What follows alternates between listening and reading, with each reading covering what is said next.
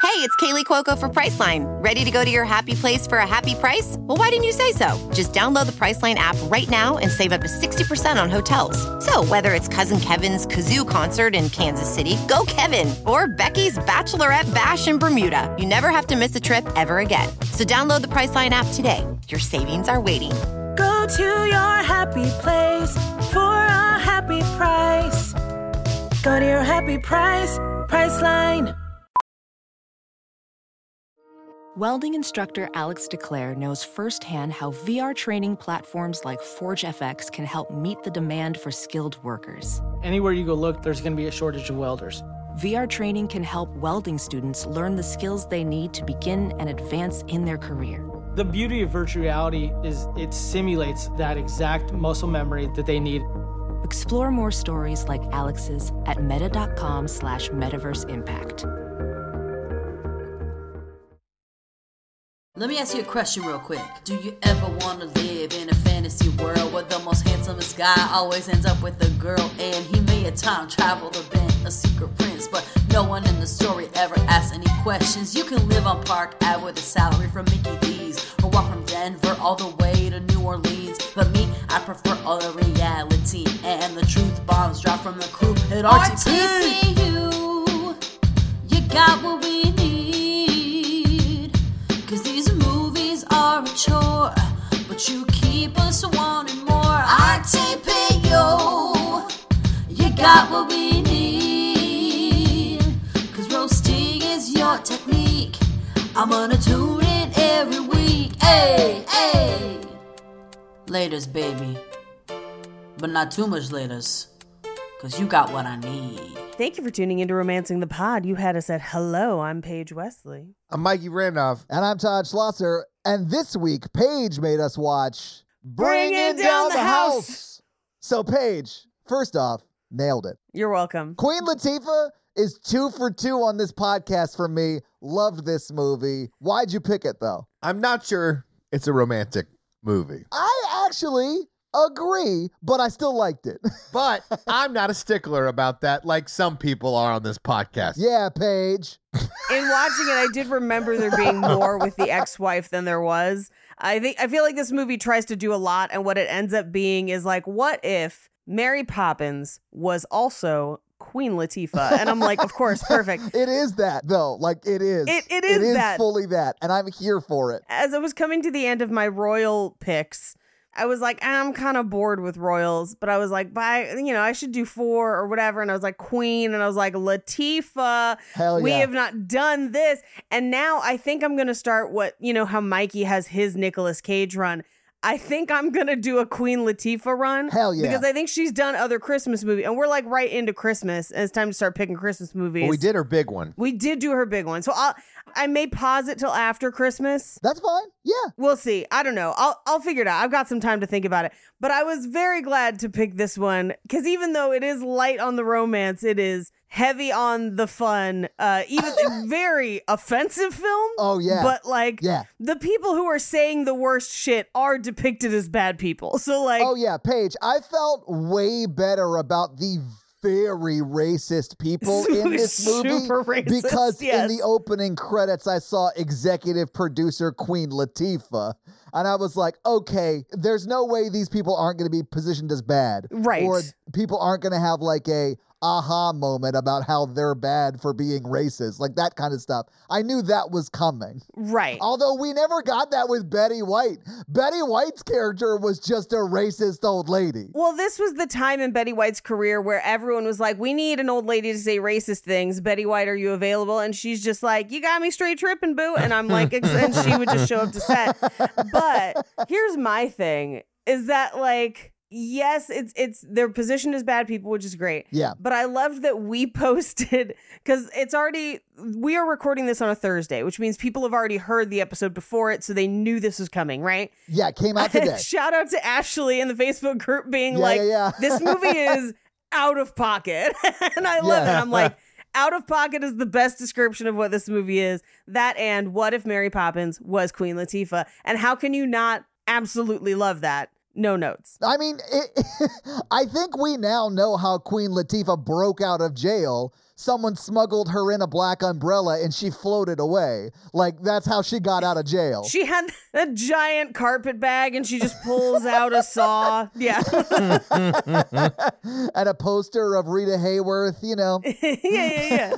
So, Mikey, what did you think about it? I've seen this before. I like this movie. Oh, have yeah, you? Yeah, yeah, yeah. This is my first time seeing it. Todd, this is a classic from the time at which you forgot to ha- to pop culture just in general. Yeah, I Yeah. wasn't really popping culture at this point. I was uh, in school and like working and trying to be in a band that was all right. Th- that's all right. That's that's why we're here to tell you who Ashanti is and show you bringing down the house. Ashanti, she's a singer, right? yes. Oh, God. Yes. oh, Heck yeah. He's getting better. He's He's, getting getting better. better. Couldn't tell you what song it was, but I remember I felt dumb for not knowing it. It's the one with Fat Joe that everyone knows. Oh yeah, Fat Joe, that guy. I've heard that name before too. I went over to went over to his house to to pick something up page, and I was listening to like 2000s hip hop music on my in Yeah, my car. and He's yeah. like, "What the fuck are you listening to?"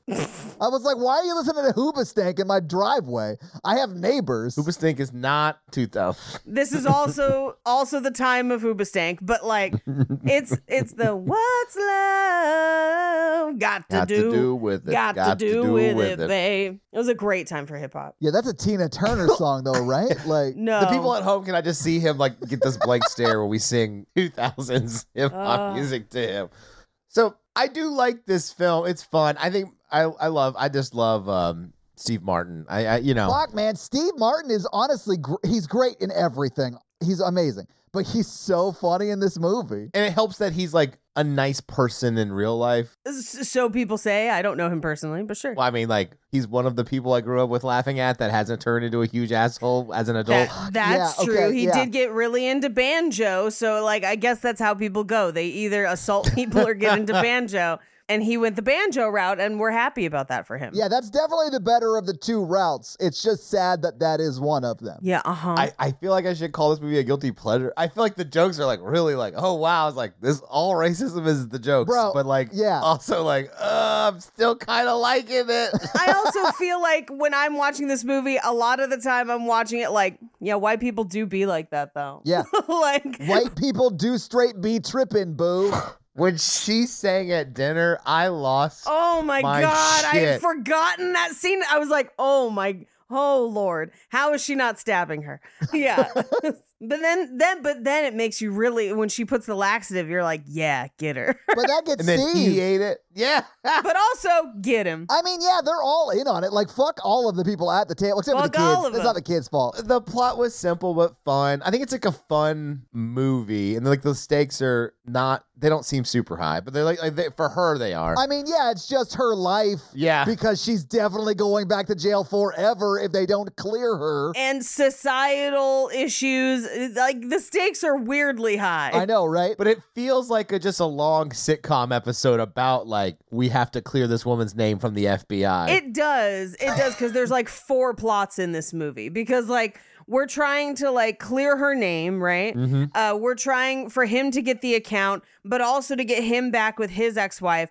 But then we're also trying to like keep his teenage daughter on the straight and narrow and teach his younger kid how to read. But also we have the the love story between Queen Latifah and Eugene Levy, which is what everyone remembers from this movie. Because it's amazing. Because it's amazing. If you're like, hey, bring down the house, they're always like, you got me straight tripping, boo. And it's like, yeah, there you go. There it is. There's just so much to love about this movie, but I do have one bone to pick with it. Uh huh. Why did they have to name the young tax attorney guy who is definitely gonna bone down Miss Arnez? Why'd they have to name that guy Todd? oh, you mean Lex Luthor from Smallville? Yeah, I had to call him Lex the whole time because I was like, fuck, th- this is not my namesake. No. I did not catch his name. And so my, my notes say Lex Luthor the whole time. I I wrote him down as Lex Luthor too because they don't say his name the first time you see him, but I, wrote in my notes the first time I saw him. Oh hey, you know it's a haired Lex Luthor. It is a toupee. It is. A, I'll burn a fun fact now. Michael Rosenbaum. Yeah, because he had to like sh- he was shaved all through Smallville. Because he was shaved all through Smallville because of Lex Luthor. And so that is a wig. Because this was happening at the same time Smallville was happening. That's awesome. yeah. More like less Luthor. because he's got less hair. Less No, hair. you know Yeah, what? I got. No, I'm picking it It's up. all good. I feel bad because like he talks about it in his podcast about how like, it affected his career because he had to have like a shaved head for like eight years. I had friends who knew him because he was doing comedy for a while. And I should have asked. I'd be curious to see if it affected his hair. Just shaving your head for that long. I wonder what he looks like now. Let's let's see. He has hair or had hair at one point. Because after Smallville, when he was doing stand up for a bit, I, I met him a couple times and he had hair. And so, like, I, I know at one point he did, but I don't know, like, yeah, he's got. He's still got it. He's got the hairs. Yeah, I mean, he's like an adult man. So, yeah. well, but here's the thing like, constantly shaving for that long, I think could change the texture of hair. I could be wrong. Hairstylists, chime in, I guess. I, you know, maybe I just believe something stupid. That happens. I love that this movie does not show Steve Martin's wife falling back in love with him. Like, all that happens off screen. Like, Pretty much.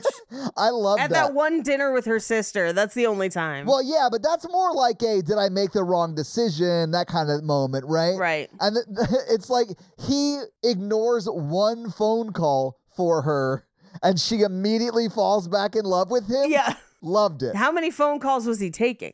Like, if, if that's all it took, like, how bad was it? Also, like I'm gonna assume at some point she was like, if you don't put more into our family, I'm going to divorce you. And he chose not to. Yeah. And then they divorced. Is it too little, too late? That's a different movie, but like, yes. I think that that's a more realistic movie. This movie is not at all realistic. I mean, Queen Latifah like moves into his house and like that when he comes home after kicking her out, there's a bouncer at his door. He has to like go through security to get in his own house. Like you would just call the cops. yeah. No notes. No, I know. I mean, I love the movie. I think it's awesome. I'm saying that like a positive, but I mean, I it's not it's not realistic. He threatens to call the cops, and they're like, you can go in. Yeah.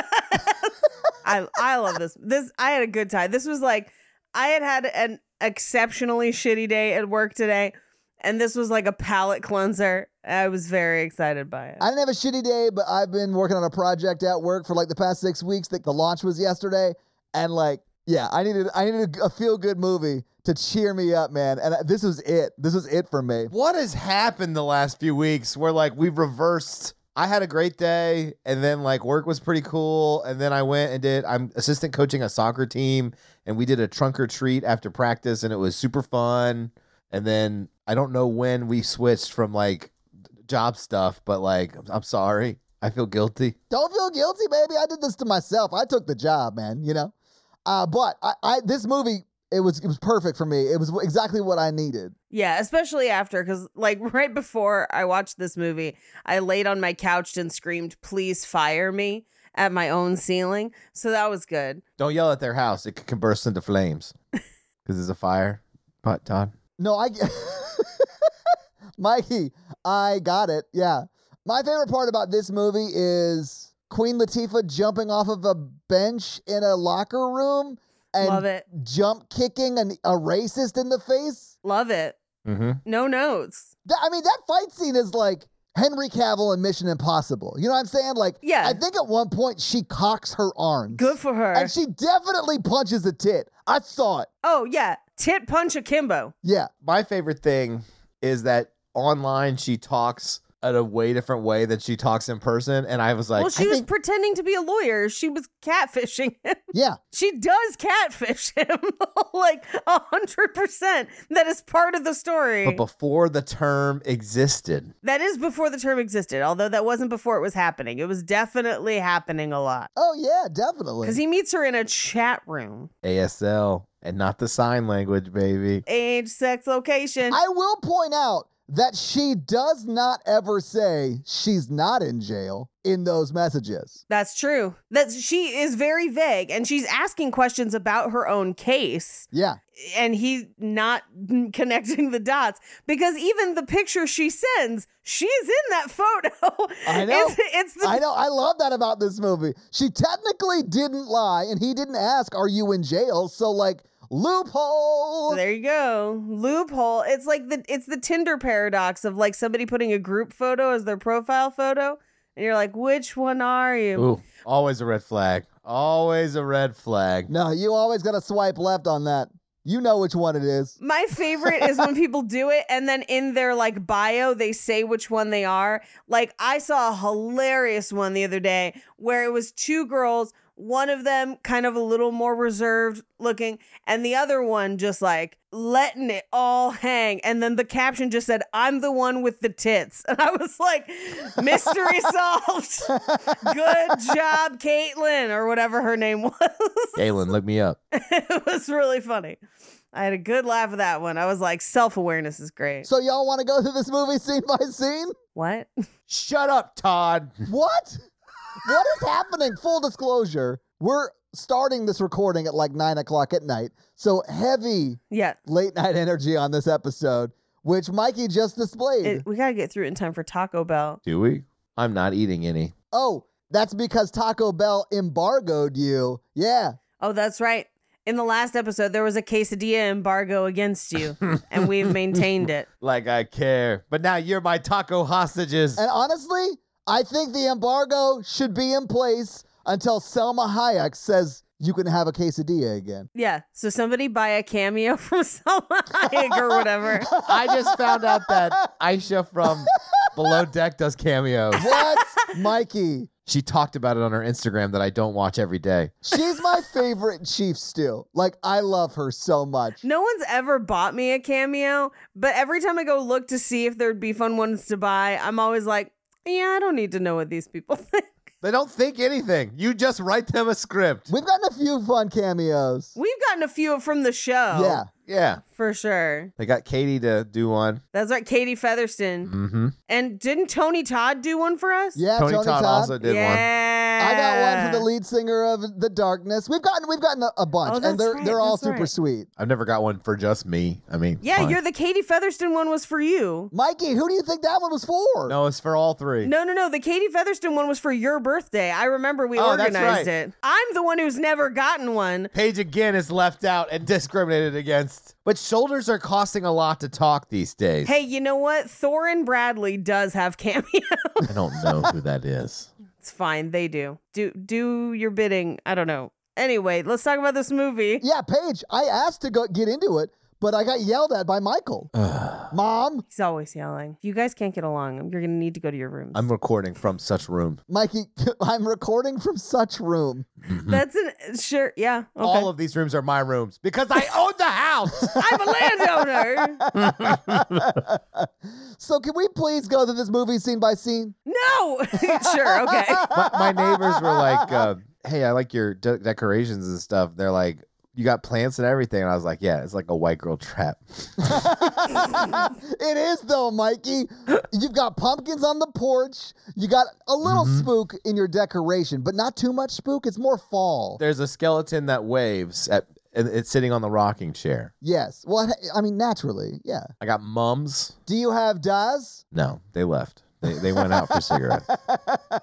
But yeah, I could definitely see a woman in denim jeans, a light colored shirt, and a brown fedora, like skipping up to your front door to get plowed. Yeah. One of those those hats. Yeah, you know what I'm talking about. Yeah.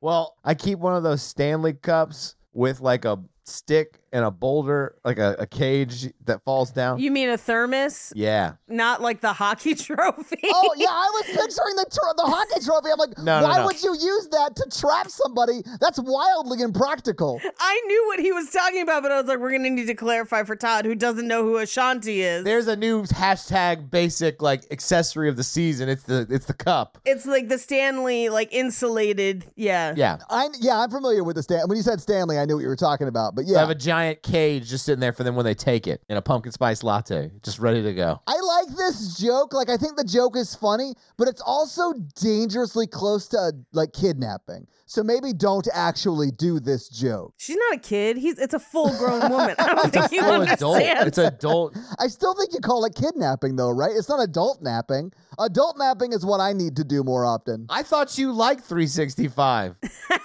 I didn't complain, Mikey. Yeah. I It thought was Todd Todd. liked 365. What? The movie. I mean, it's a page light 365. You, you liked it too, right? Because she he kidnaps her. For remember? After his father was murdered by a meteor. I mean, Shut up, Todd. there's a lot to love about that movie, but it's not like the kidnapping part that I love about that movie. That's what I love the most about that movie. My favorite is the lawn robot George, but like, you know, let's get into this movie. Yes, please. Can we please get into this movie? I've been begging for it forever. No. yeah, no, yeah, we can do it. Okay. Good, good, good. Let's get it. we open credits over them talking in their lawyer chat room, which is great because we're like right into the story while the credits are happening, Yeah. making good use of the time. Dig it. You've seen You've Got Mail, right? It's the beginning of You've Got Mail, but an AOL Yes. chat room instead of like email. Correct. Yes. But this is like a very boring AOL chat room if you were around at the time. You know what I'm saying? Yeah, you know what I'm Oh, saying? believe me, I remember uh, the good ones. But this is like she's trying to get lawyer advice. So she's pretending to be a lawyer, trying to get lawyer advice from like more experienced lawyers. This is the nerdiest chat room ever. It's like r slash lawyers or some shit. It is, but I'm picturing what Todd thought were the good chat rooms, and I feel like it's just like, what songs are your show choir doing? That's what I was gonna say. Welcome to the show choir chat room. We're happy you're here. Aren't trumpet players the worst? they are though, Paige. You say that like they're not, Oh, and they are though. Age, sex, instrument. Yeah, it was AS- ASI for us. yeah. ASI, age, sex, instrument. Because we didn't care where anybody was, there's no chance we were going to meet in public. yeah, no, no, no. oh. Oh, anyway, Flute Girl 69. I'll say this one more time. Gods do not bother themselves with the comings and goings of ants, so I don't care about trumpet players. Dude, every actor you like, every musician you liked was a band nerd slash theater kid. Like every fucking one of them. Except for Harrison Ford. He was like a carpenter. Except for The Rock. or The Rock. The Rock was a wrestler. I only like ex wrestlers that become actors. The You Rock, got a lot of John variety there. Cena. Rowdy Roddy, Piper. Yeah. okay, that's fair. That's and honestly, Roddy Roddy Piper, my favorite of the wrestler turn actors. I mean, how c- how could you not love him, right? yeah. Anyway, Arnold Schwarzenegger. He wasn't a wrestler; he was a bodybuilder. But I can Yeah, see but he they're wasn't the in show same lane. choir. I can see that. yeah, yeah, yeah. If you watch the documentary, he is he's been obsessed with building his muscles s- f- since he was like a child. So anyway, but so they're they're chatting in this chat room and they're talking about like who you know what they look like. I've got like long locks or whatever, and he's like, I'm older, but I, my hair is like boyishly light. They're both lying to each other. Yeah. I mean, Steve, Steve Martin looks 57 and Queen Latifah's 31. So, like, I was super glad that there wasn't like romantic chemistry between them. Even when they're like full on, I'm going to say dry humping when they get back from their date. They do dry hump in this movie. there is like not really much sexual tension between them at all. Whoa, whoa, whoa, whoa. Y'all never dry humped your friends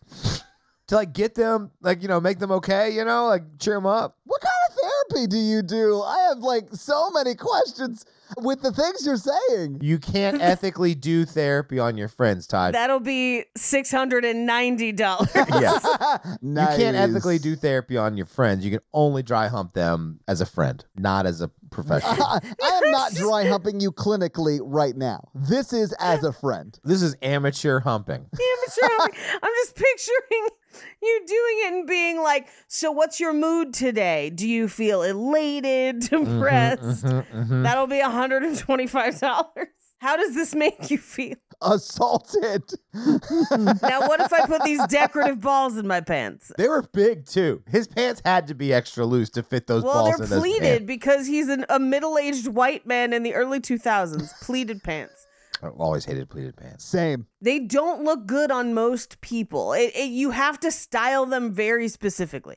Anyway, he goes to work, and we find out that, first of all, Lex Luthor is trying to steal his thunder, but also they're trying to get this account from this, like, real bougie old lady. I think that's why Todd was into it. I think Todd wanted to bang that lady. it feels like you're just talking in the third person. I know. And Yeah. I and I love hate it. this. That's his character's name. Lex Luthor in this movie, not me. I didn't want to bang this old lady. Were you saying Todd is chasing clout and and and money? Wait, what? You say Todd's chasing clout and money? Yeah, what relationship have I chased clout and money, Mikey? Not relationship, but for the show. Like trying to get famous and trying to get money. I am not going to have sex with Miss Angie's or whatever her name was so we could be famous. I 100% think you would have sex with an old woman to get famous. Mikey, Mikey, I hate to bring this no. to tell you this because I'm HR for the podcast, if you'll remember. And the org chart clearly states that you are the pants down department.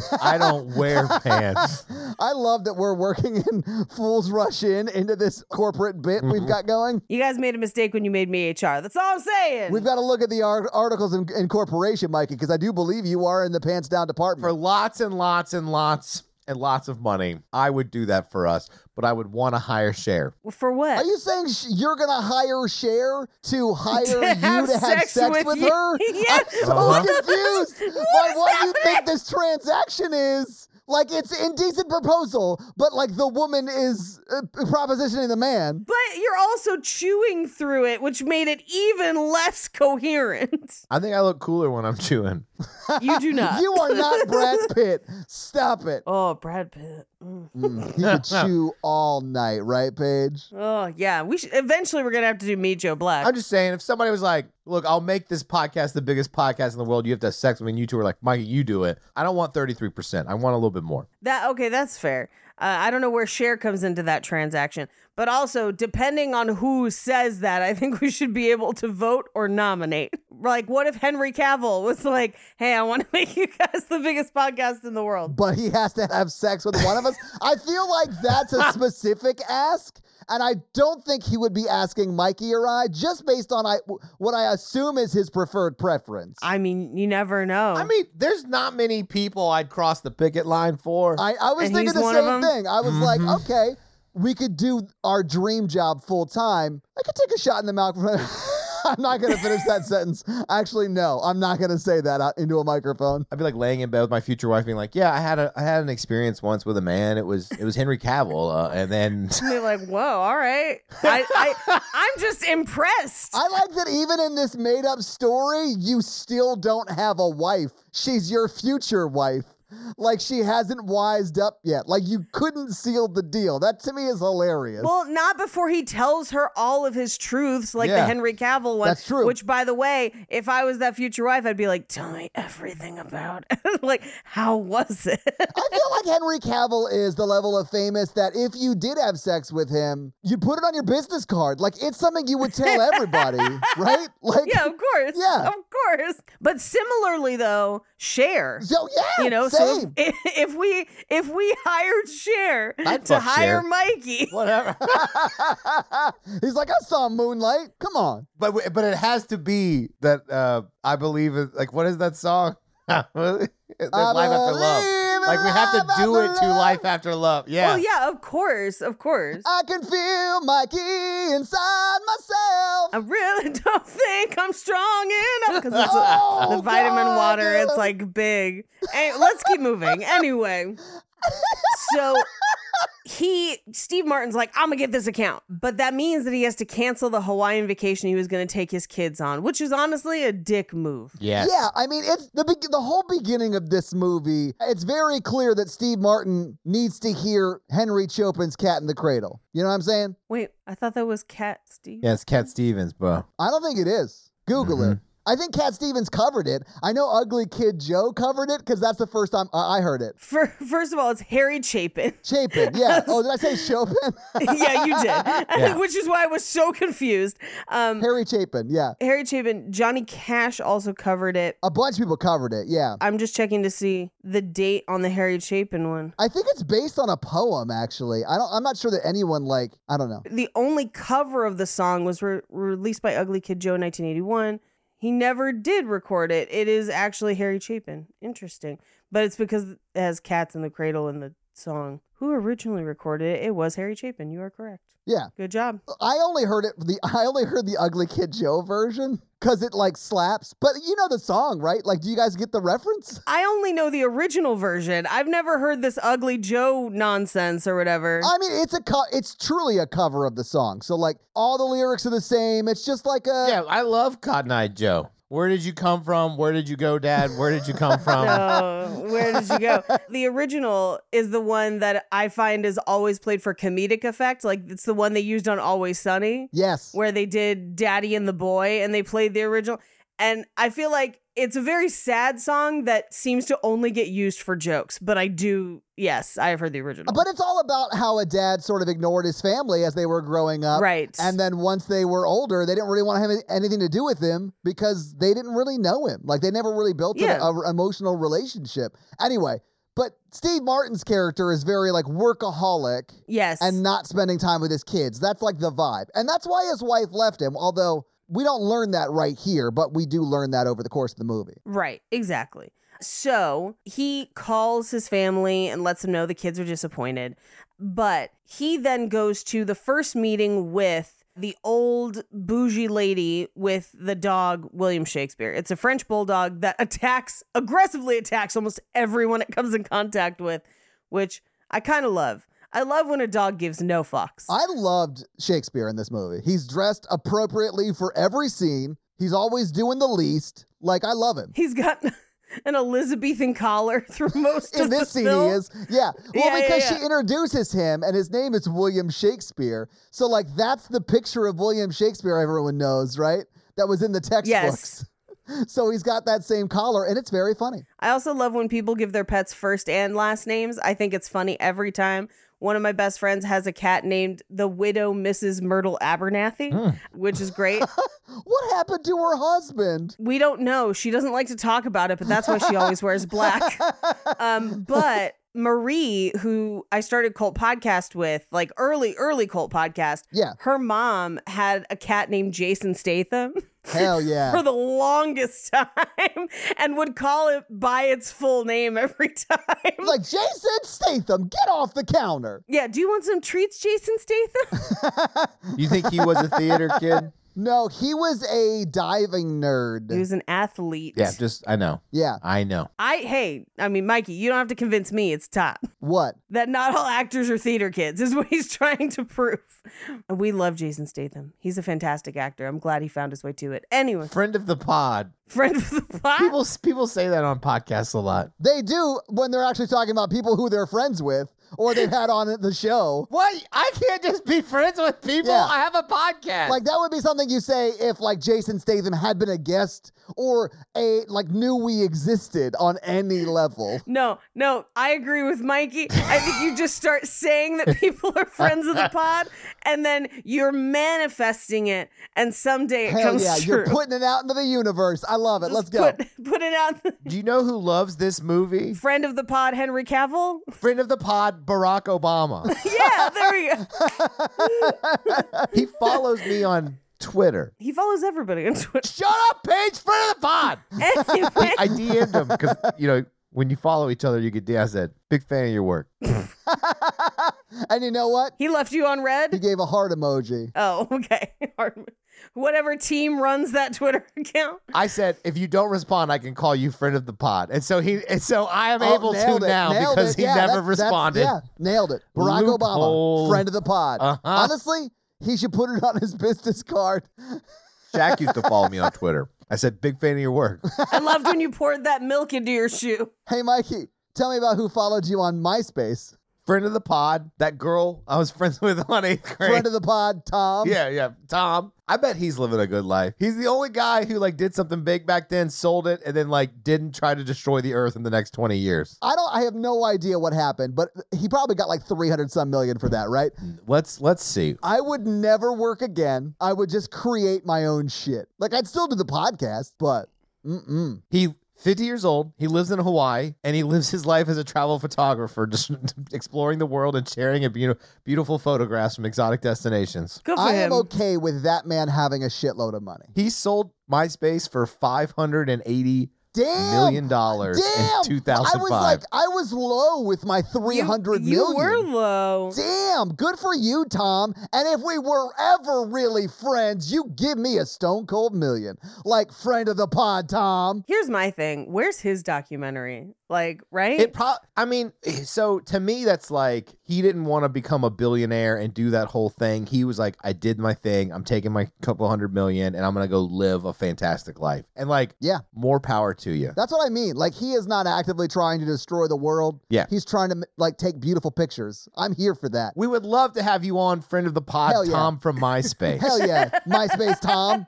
Any day of the week. Uh, and twice on Sundays. Anyway, so she he's at dinner with this bougie old lady, and they're trying to kick her dog out of the restaurant, and he like bribes the waiter, and he's like, "I think the dog is fine." And he's like, "Yes." Well, he bribes the waiter while making a show of like yelling at the waiter. So like the lady who they're trying to sell, who is like terrible, but Yeah. she's like a, an heiress. She controls billions of dollars. Your racist grandma. Yeah, racist grandma who's turned on by people being mean to those who work in the service industry. right, but he knows that that will like turn her on in a business sense. Yeah. So he berates this waiter, but he gives him a hundred dollar tip. Like I think the waiter knows what's going on, right? I feel like the Sure. waiter's in on it because he's like, "Oh, of course, sir," and then leaves.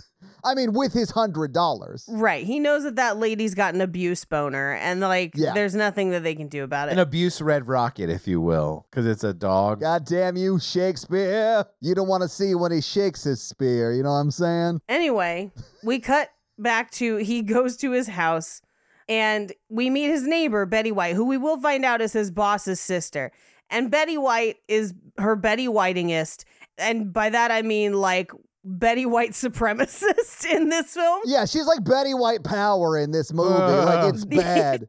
It's bad. Like she is so racist. She's the kind of racist, and because I saw executive produced by Queen Latifah, when she was this racist, I was like, okay, cool. Betty White's character is gonna like learn some shit and then not be racist by the end of the movie. And that does not at all happen. She is racist the entire movie. She is just an evil honky, uh, just in the, mi- in the terrible. middle of this movie. Well, did your racist grandmother turn around at the end there? my grandmother died when I was very young. She uh, she had a lot of cancer, so I uh, I don't know if she was racist. Friend of the pod, Todd's cancer grandma who was racist. Todd's racist, cancer riddled grandmother. I'm a Taurus, so I get it. what? Are all tourists racist grandmas? I'm so confused. I think it's Cancer, Taurus. Oh, okay. Sorry. I don't know if Mercury's in Gatorade, man. Like I don't pay attention to any of that shit. Uh, it's Scorpio season, so it's time for me to get revenge on everybody. I'm planning. I'm plotting. I already put that thing in a cake earlier this week. I'm I'm in it. I'm good. Mi- Mikey's face about what you just said about putting something in a cake this week was very funny to me. I didn't say anything. He was like, What was in that cake? But Paige, I know what was in that cake because I remembered the story you told us not an hour ago. I told you guys before we started. Mikey, do you have any memory of what's in the cake? Man, so nice to be listened to. lots of stuff. it's a coconut cake. Uh, she's made it three times. What's in it? That's not the question. What's in the cake, Mikey? Uh huh. Love. I hope I have the cake story recorded. If I don't, Paige told us a story about a cake an hour ago. Let's just just know that. I listen for a living. I'm not gonna give it up for free. You, we pay you. God damn you it. are the thing he came over to my house to get was a check, by the way, when he was like shaming me for my music choice. That's what he came You over to get. shamed So me! yes, you get paid. I've added you to my revenge list. Oh man. It will not be swift, but it will be just. anyway, Betty White's super racist and says some horrifying things. And Steve Martin, who has already demonstrated that he's kind of an asshole Yeah. in the beginning of the movie, It's so racist that even his character is like, yikes. Yeah. like, oh Yeah. no. Oof, magoof. Like, wow. Oh, my goof. Did you just lose a mayoral election in Franklin, Tennessee? Like, Jesus, you're a racist. Yikes. She turned in her badge today. She's not gonna. She's not gonna self serve out her term. Who? Oh, oh yeah. Okay. So she. What, I don't even know what she was before this, but whatever. Fuck her. A uh, councilwoman or whatever. Oh, I was I thought we were implying that Betty White was a racist cop, and I was like, if the shoe fits. Oh man, I would watch the hell out of that movie. Just Betty White and her version of training day? Yeah, of course. I didn't know you got wet. What? What? Just, I'm getting too old for this shit. Damn right you are. yes. Anyway, Steve Martin goes inside, gets ready for a date, turns on bossa nova, puts on a, an equally offensive pair of pleated pants, pours some champagne, opens the door, and it's Queen Latifah. And the fact that he's not thrilled that he's about to have the best night of his life because it's Queen Latifah is offensive. But he's immediately like, Who the fuck are you?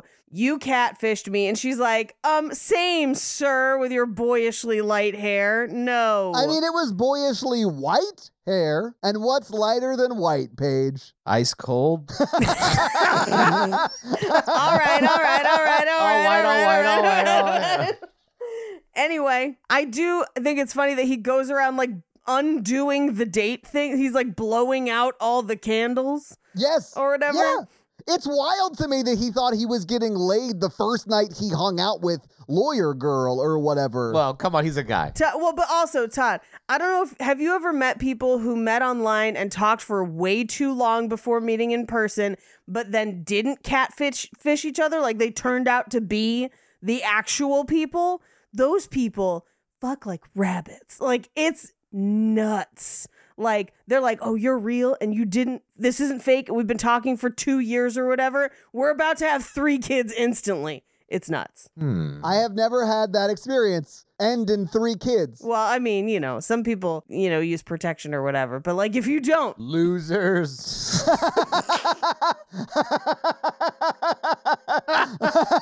Paige is going back to her list, writing down his name twice. She's making a list. Right. Mike Nick is on it twice. twice. I'm gonna put cakes in, stuff them with things that aren't nice. Ice. Ricin. Ricin is a poison. That's where that joke is. Well, I can't kill you. Oh. You are involved in my income. Pagey clauses to town.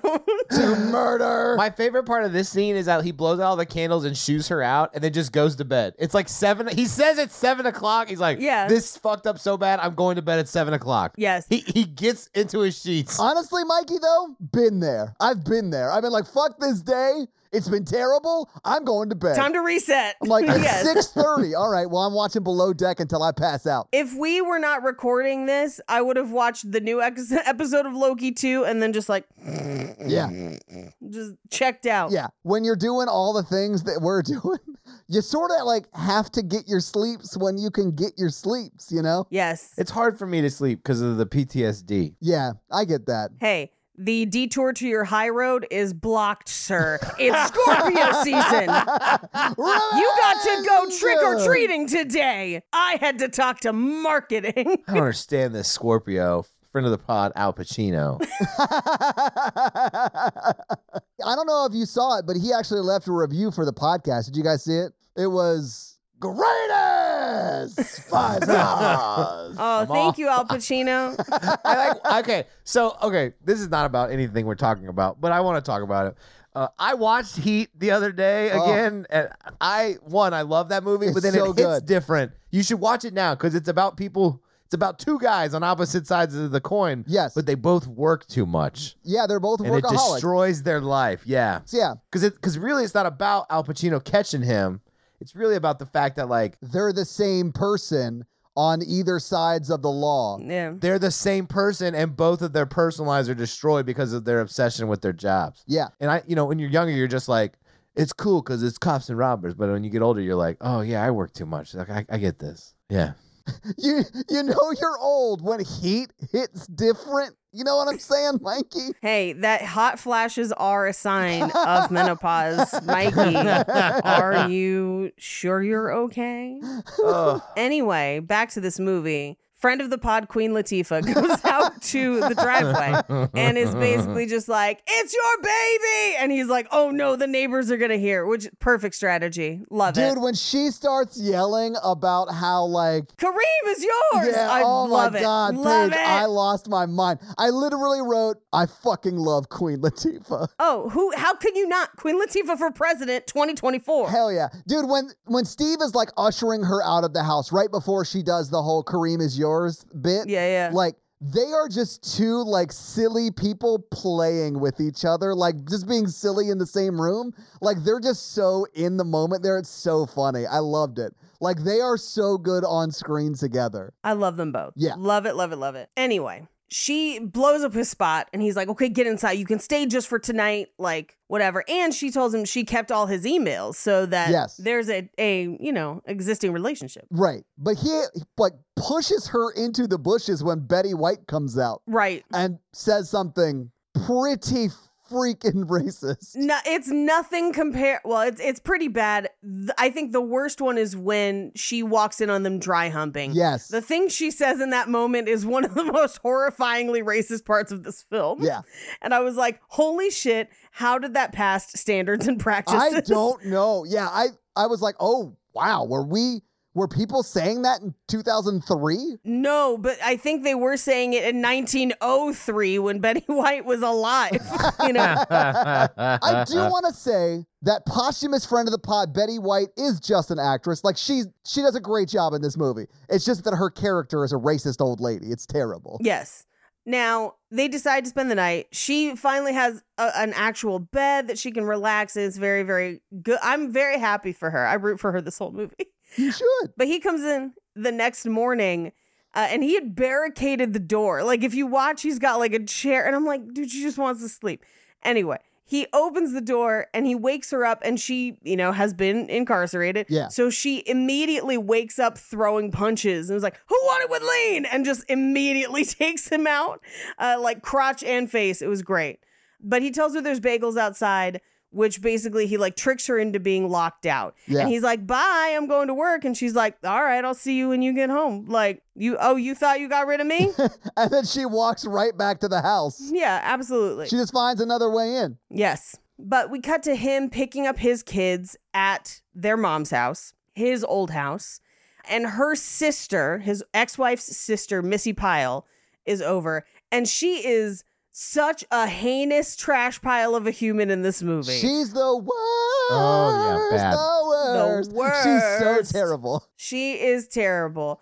And she's terrible to everybody. She's mean to Steve Martin. She's mean to all them. Oh, yeah. She's horrendously racist. And she is a straight up gold digger for like all of them. She's dates multiple people with oxygen tanks. Yeah. You're just like, girl, oh no. She's This not is- into you if you're not tanked up. You know what I'm saying? Yeah, yeah. Prenup, dude, prenup. Yeah. But this is where we find out that the younger son has trouble reading.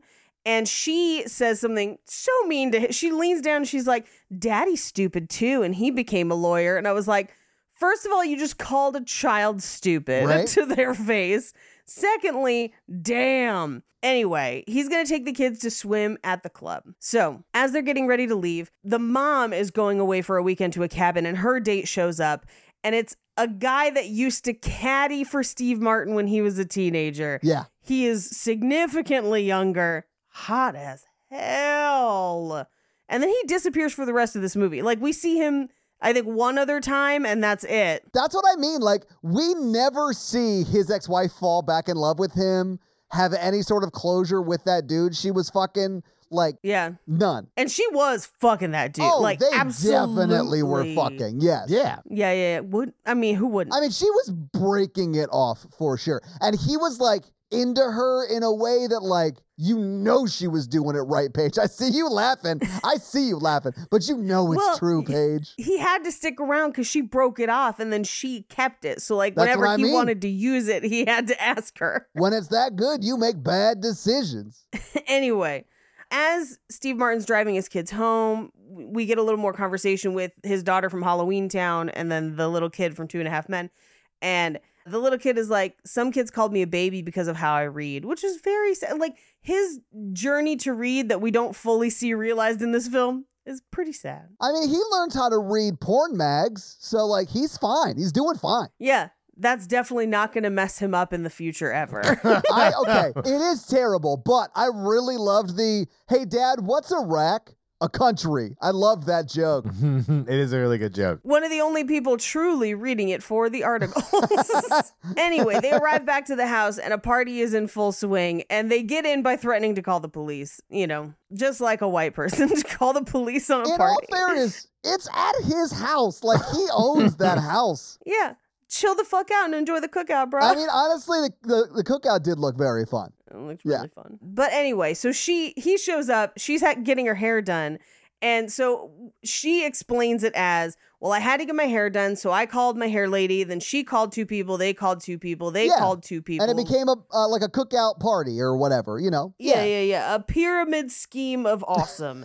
but he's freaking out because he's like, "My neighbors are all racist." And I was like, "This sounds like a you problem, bro." Yeah. But he's like, everyone get out. All the dogs go back to the pound. And everyone's like, I'm sorry, what did you just say, sir? And he's like, oh no, is that only okay when you, okay. And they throw him in the pool as he deserves. It was great. I loved it. It was great. And I love that it- it's like it's actually Steve Martin that gets thrown in the pool. Like they don't even try and do a stunt double. Like it's actually him. It's great. Loved it. Yeah. He actually like dances in this movie. I mean, it's not good, but like he was moving more than I thought he could at that age. Although he sort of has always looked 70 to me.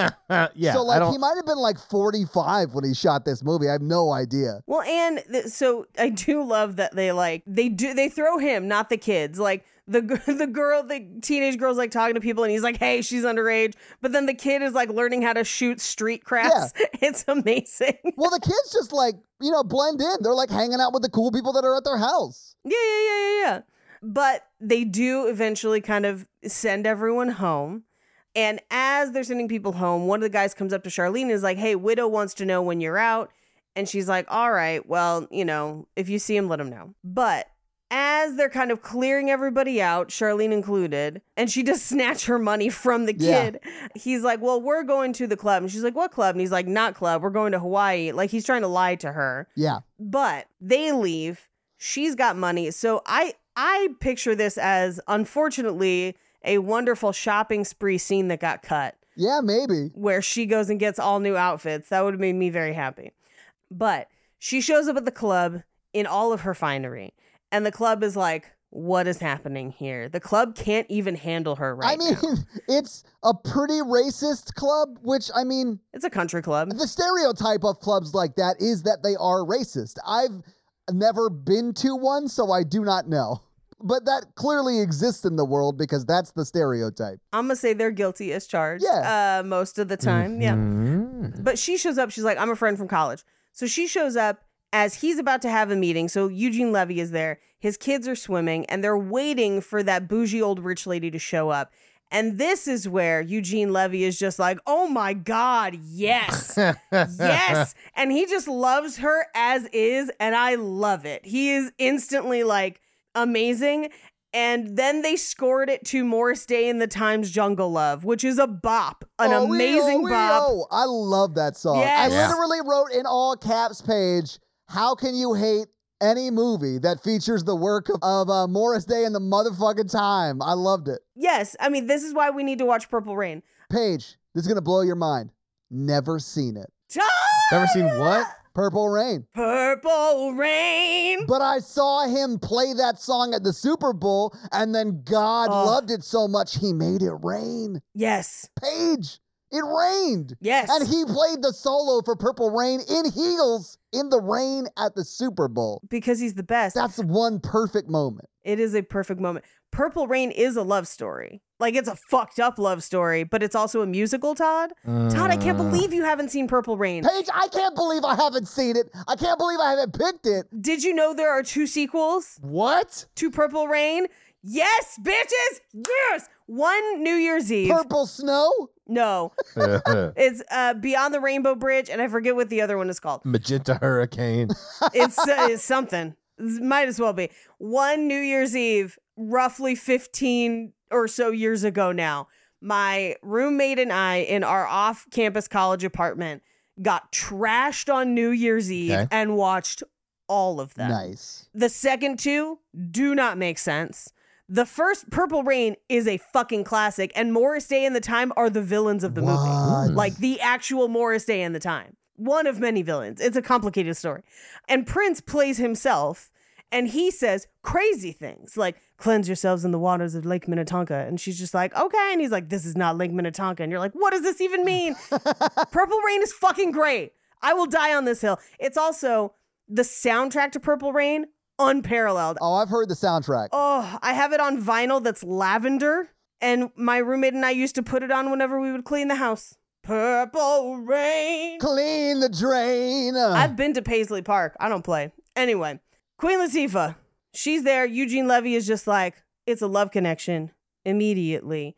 And she basically talks to Steve Martin and is like, look, I'll go away conveniently right now if you give me a place to stay and work on my case. And he's like, oh my God, please. But also, I'm going to need you to lie and say that you're my kid's nanny in a very offensive way. And she's just like, fine, but I don't like it. Right. But she and Eugene Levy end up going out and having a drink by the pool because he's super into it. Oh yeah, Eugene Levy is so into Queen Latifah, and I love everything he says after he like falls in love with her at first sight. yeah, he's great. Fuck. I'm going to burn a fun fact. Do it, please. So, when they made this movie, in the script, none of the fake slang that Eugene Levy or Steve Martin say was in the script. That does not at all surprise me. they were tasked with making it up in the moment which after they made up the uh you you've got the cool points uh, cool points are out the window and you got me all twisted up in the game or whatever it is the one that they repeat Yeah.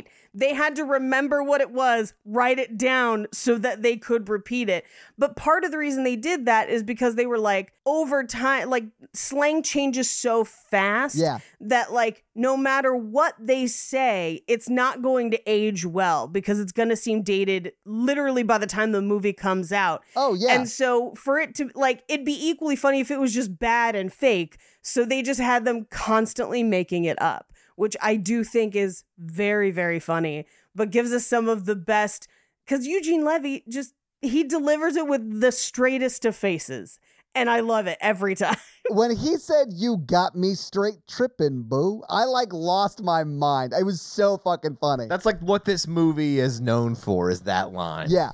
so much so that it has made it into songs like Eugene, you got me straight tripping, boo. Like it's a thing. Like it, people remember this movie for that. It's amazing. So they smuggle her into the house with a pool float so Betty White doesn't see her with her very racist eyes. I mean, Betty White does see her feet. Right. They show you her feet from behind that float. Yeah, it's a it's a fancy walking pool float. Yeah. technology. Anyway, meanwhile at the lake, Gene Smart and the I assume the pool boy, the caddy, the young guy, they're kind of about to be intimate, but the phone rings and she's like, "Oh my god, but what if it's my kids? Like I'm a mom, you know, whatever." She picks up, which is interesting that that's what she didn't like Steve Martin doing because she felt like he wasn't engaged, and then she does it in this moment. I feel like it was she's not nearly as into that kid. Yep. He's not a kid anymore. He's a he's old enough. Like, but that guy she's currently with. He's a big boy. Mm. wow, Paige. Uh, Okay. I'm so glad we captured that.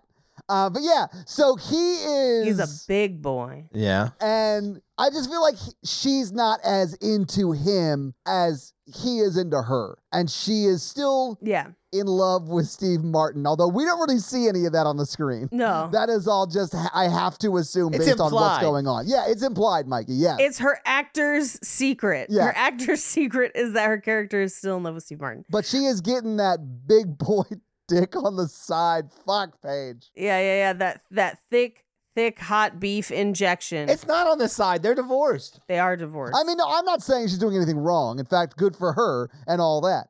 But like, I just feel like she is having sex with someone that she wants to have sex with, but she actually wants to be with Steve Martin's character. Does that make sense? Yeah, yeah, yeah. It's called being single. Yeah, yeah, yeah.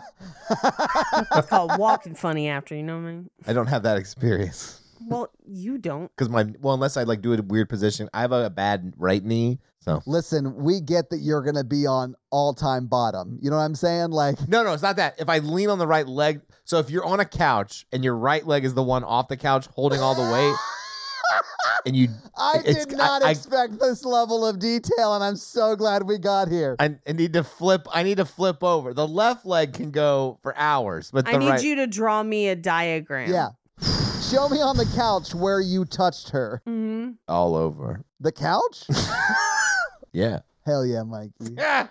Turn that cushion into a thottoman. You know what I mean? Thought of it.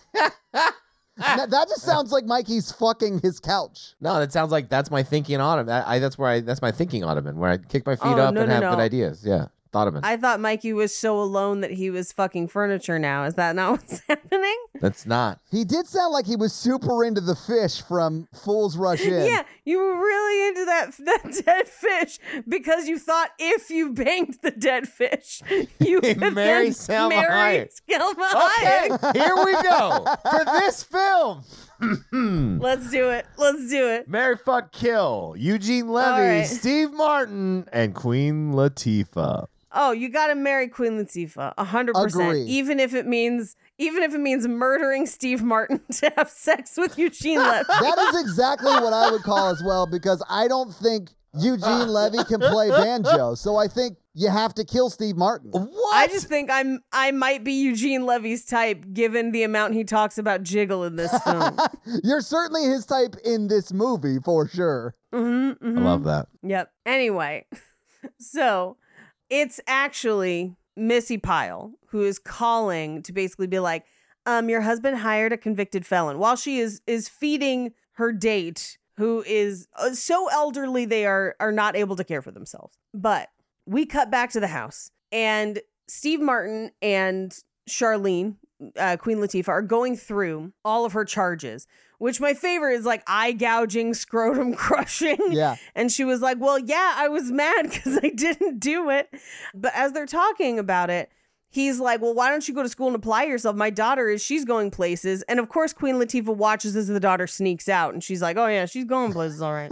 I did love that, but she ain't no snitch, Paige. She didn't, she didn't say shit. She ain't no snitch, but she does realize after reviewing the depositions for her case that the prosecution failed to disclose exculpatory evidence which could have impacted the outcome of the case, which is also known often as, I believe, a Brady violation, but it is illegal. Yeah. She is correct. That is a problem. Yes, from that famous case where Tom Brady was wrongfully convicted. Um, uh, a Brady violation is a violation of the Brady rule, which requires the prosecution to disclose specific evidence it has in a criminal case to the defense. The evidence that the prosecution must disclose is any evidence that could be favorable to the defendant or exculpatory, meaning it could prove that the defendant did not do the crime. Yeah. And she didn't. Like, by the end of this movie, we know who did the crime she went to jail for. Yeah. Absolutely. But I do love in this moment, he's like, why don't you are very smart? Why don't you talk like us? She's like, because I'm me and I don't need to be you. And I love that about her character. That her Me character too. is never like, I don't need to be you or your measure of success. I'm me. I'm the queen. I am Queen Latifah. And you will murder Steve Martin and have sex with Eugene Levy to marry me. And she's right. She's right. Because those are the rules. Yeah. No, Those I are agree. I the love that rules. scene when she like she pretends to talk like them because she fucking crushes it. She sounds like you know like they do, and then she's like, "But I don't need to sound like that because that's not who I am." Yeah. I love that. and and this is now taking place in his office at work because we've kind of like montaged our way through Yeah. and Eugene Levy is there who again he's just like yes oh my gosh love her but they then have to hide her from Steve Martin's boss I do it's throughout the beginning of the movie it's a lot of them hiding her from people they know are racist and awful Yes. and then as the movie goes, v- more subtly than I would like, I would have loved a little bit more of them eventually standing up for her and being like, she deserves to be here as much as you. yeah, they don't really do that. They don't really do that. They just eventually stop hiding her. Yeah. But I mean, she does stand up for herself with the sister-in-law in the bathroom. Like, Love. Yeah. We'll get to it in just a second, but love. yeah, When she does the like little tie bow jump, I'm just like, oh, yes. better kick that Get her. bitch. Get that. bi- when she hangs her up at the end, I'm just like, damn right. Yes. Shit was amazing. I'd like to dip you in cheese whiz and spread you on a cracker. You are some kind of freaky. God, everything he said was so funny. And I love that she just just come like, "Hey, freak boy." Yeah. I love I love it so much. This is the best version of Mary Poppins. it is. It's my favorite. Hello, Todd. It's Mikey. Hello, Mikey. It's Todd. I need to tell you about something. Mikey, it's fine. You'll be a great dad. That's we're gonna table that. But on that table is a delicious factor meal. Yes!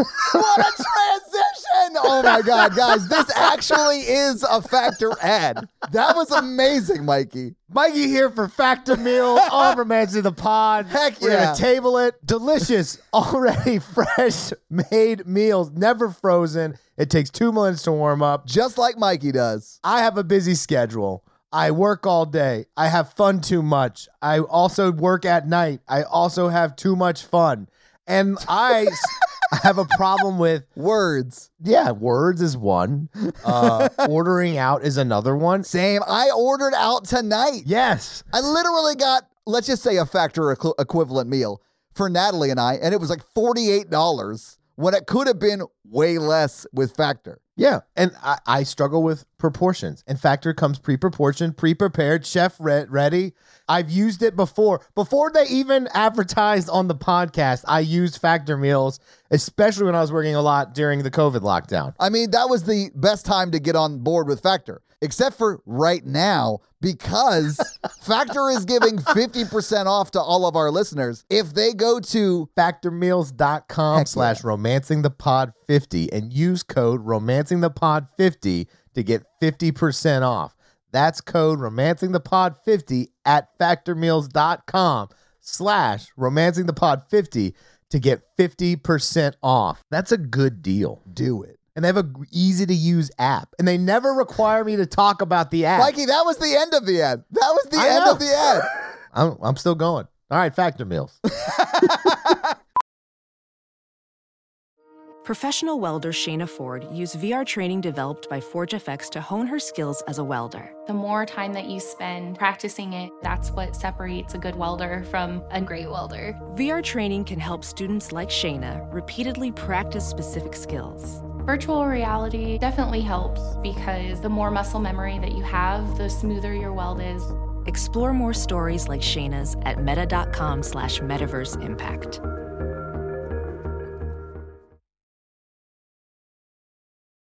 anyway, so they try to hide her. They can't. People come out. But she plays it off where she's like, thank you for doing charitable taxes for our thing. So she and Eugene Levy leave. Meanwhile, Steve Martin has to go golfing with that old mean racist bitch that with the dog. Yeah. And she's also like cheating because he's like, Well, you beat me by 19. She's like, Let's make it 20. Just like, thro- you know, he let her win, Yeah. basically, I would She assume. wouldn't even like put her own ball on the tee. Like she is very rich and has always been very rich. She even like refers to herself as an heiress. Like that's a good thing. Well, my favorite is when he's like, You worked hard for your money. And she's like, I'm an heiress. And he's like, You worked hard to keep the money that you inherited. yeah. Yes. But we cut to Queen Latifah and Eugene Levy are on a date because this is where they actually go on that one Yeah, date. at the club, but Mm-hmm. yeah, because they run into him here. Yeah, Yeah. Uh, where he's like, I'd like to dip you in cheese whiz and spread you on a cracker if I'm not being too subtle. And she just says, You are some kind of freaky. And they are digging each other. Yeah, they're Uh, into But it. of course, Steve Martin runs into them and is like, What are you doing here? She's like, I'm on a date. Like, me, me and Freak Boy, we're on a date. And of course, Missy Pyle shows up to just be like, I'm racist. I mean, more or less. Yeah, she says some very racist shit and then goes to the bathroom. Well, not before. And it- I don't love jokes at eating orders dispense. Say that again. Thank you. I don't love jokes at eating disorders expense. oh There you okay go. okay Thank you. But when Queen Latifah says, "Bitch, I'll kick the bulimia out of you," I damn near lost my mind. It is it Mm-hmm. is a problematic joke. We could have said a million other things that we could have kicked out of her. Sure. But she does go to the bathroom unattended and Queen Latifah follows because like All right. It also sort of sets up the way that fight ends on some level because she ends up hanging her by her swimsuit. Yes. Yeah, yeah, yeah. So- it's pretty great. Yeah. It's amazing. Because we then get literally a, a a Mission Impossible level fight, a brawl in this bathroom. It's like a three minute fight yeah, scene. it, it's very odd. And honestly, you couldn't cut a frame of it.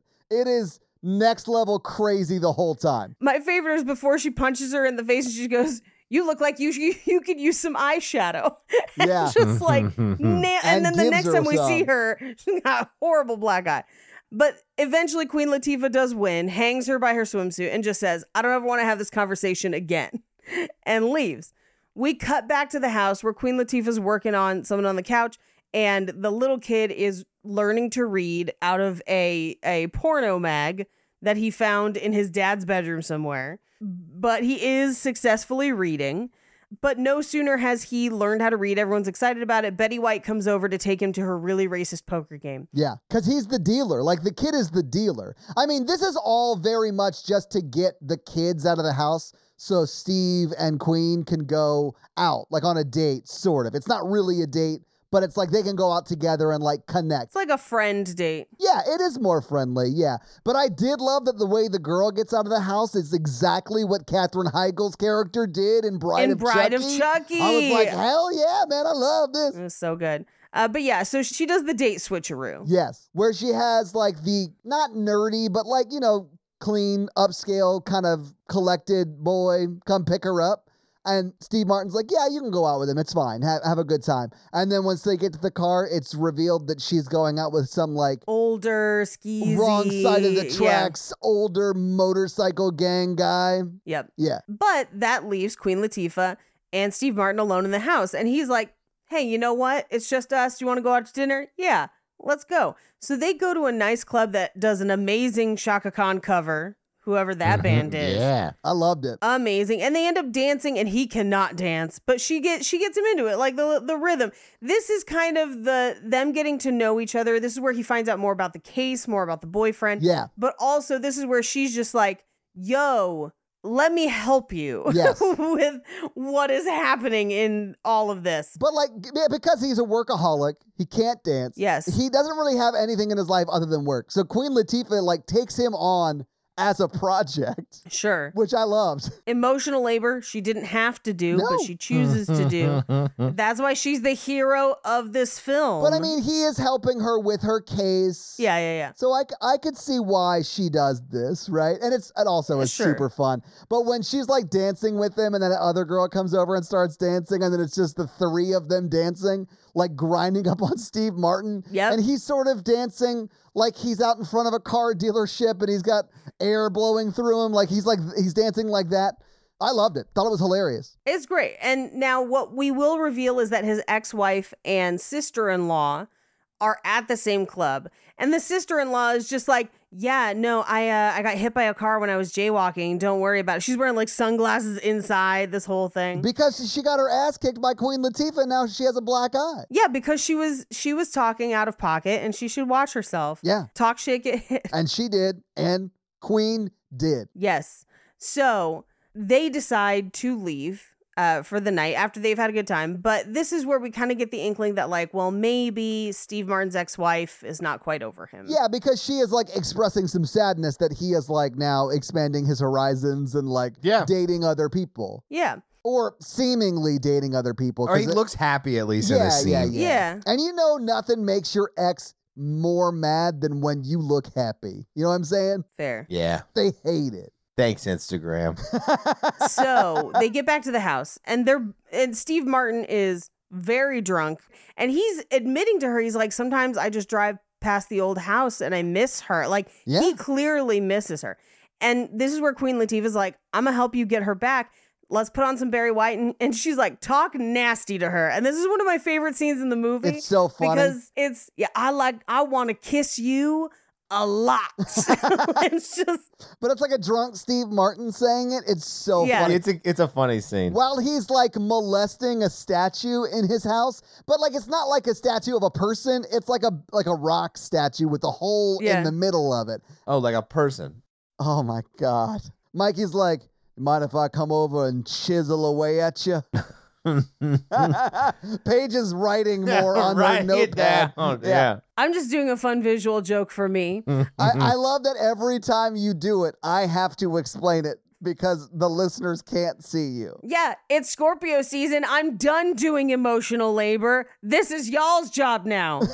anyway, he's really bad at dirty talk in a way that makes me laugh a lot. Yes. Have you ever, have you ever? Okay, my question to you two, because I've talked about this on the podcast before. I love that this is coming right now. Please hit me. Let's do yeah, it. go for it. Have you ever dated or been with someone who was terrible at dirty talk? Uh huh. I, I've been with people that don't like to do it Yeah.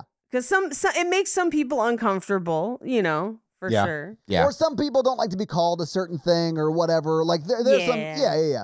You got to like talk out what is appropriate for you and your partner. Yeah, nothing hilariously bad. Just more people being very quiet. or even sexting. Bad at sexting and dirty and or dirty talk. I never somebody bad at sexting. I don't like to sext because that's like I'm always afraid. Well, I mean, I don't really sext now because I live with my girlfriend. But Well, you do misspell things a lot. I feel like this is just not conducive to your strengths. I feel like if there was some sort of pornographic song competition, you'd be all over that shit. But sexting, not for you. And that's okay. It's not for everybody. but you can always use the excuse you're only texting with one hand. I will say uh, if there Yeah. are gentlemen listening to this who are having sex with ladies, make some noises. I'm just saying. You know, like don't get crazy with it, but you know, don't be just quiet and staring at people. That's the worst. Throw some dirty talk in there. if you're gonna stare at somebody, at least stare at the person you're having sex with. yeah. Don't be like, I'm looking at the family photos. you know? Don't open the blinds. yeah, don't don't pull out your phone and just like or Mikey considers dirty talk like you have to leave before my quesadilla gets here. No, there's an embargo on quesadillas. the taco trucks don't know. Uh. Loophole. we told them. No, but I, I have not had any really hilariously bad dirty talk. Have either of you? yes, of cou- I think I've told this story, but like I dated someone who was very clinical in their dirty talk. Yeah, you well, have. I think Yes. you told us. I don't know if you told it on the podcast. I know you told us about this. She's like, "Yeah, I just want to like touch your penis," and I was like, "Oh, that makes me giggle so much." Mikey, you have to stop dating nurses. Nurses are notoriously dirty. First off, and then I'm and gonna then- need 10 cc's of cock right away. Yeah, exactly. I just want you to insert vaginally that penis into my No. vagina. And you're like, oh, okay. Oh, What's no. next on the instruction book? Wait, I've got an extra screw and an Allen wrench. Why does this encounter feel like the worst sex ed class ever? She was really nice too. She was very, very nice, but I, I would always just laugh so much. Cause she like meant it. She's like, come on, why don't you bring that penis over? And I was just like, oh, talk clinical to me, baby. I couldn't take it serious. I couldn't take it seriously. That that's the kind of shit I say when I'm trying to be funny. Yeah, yeah, we're but just trying she to get a was laugh. Not trying to be funny. When- like sometimes my one of my favorite things to do is just walk through the house, just be like, "Nice penis," because I think it's hilarious. Uh, but if someone was being like authentic in that moment and was just like, "Oh yeah, your penis is so turgid," I'd be like, "Oh no, I don't like this at all." Holy shit. So funny. I forgot turgid is a word, and that I the love. turgidity of your member is appropriate for my vulva. like it's just strange. Or okay, wait, let me tell one more. There was one who like had to have like a scenario, so it was more like a role play than a sex. Mikey, All let, right, what set a kind of scene, scenarios? baby. Let's Set a talk it scene. out. Like, don't rush Enter it. stage right, a dick and balls. So I put on my wizard's hat. Wait, wizard? It was really wizards. No, she it was Oh, just like oh. we're at the fair, and I was like, we're at the fair. Oh, that's boring. Like, just the fair? I don't know. You bought me popcorn, and I don't want to go on the tilt a whirl. You're my teacher, and I'm a undercover journalist, and we're on the. we can't talk about never been kissed right I'm now. actually not supposed to say that to you. No, no, um, no, I'm just like we're dating. I don't need like a made up scenario. Let's just ha- let's just like I feel like if you're gonna go made up scenario, you gotta go wild. You gotta be like, you're an intergalactic overlord, and I'm a rebel who's imprisoned on charges of whatever. Like you gotta like really, Yeah. you're a zombie, and I feel like I can cure you.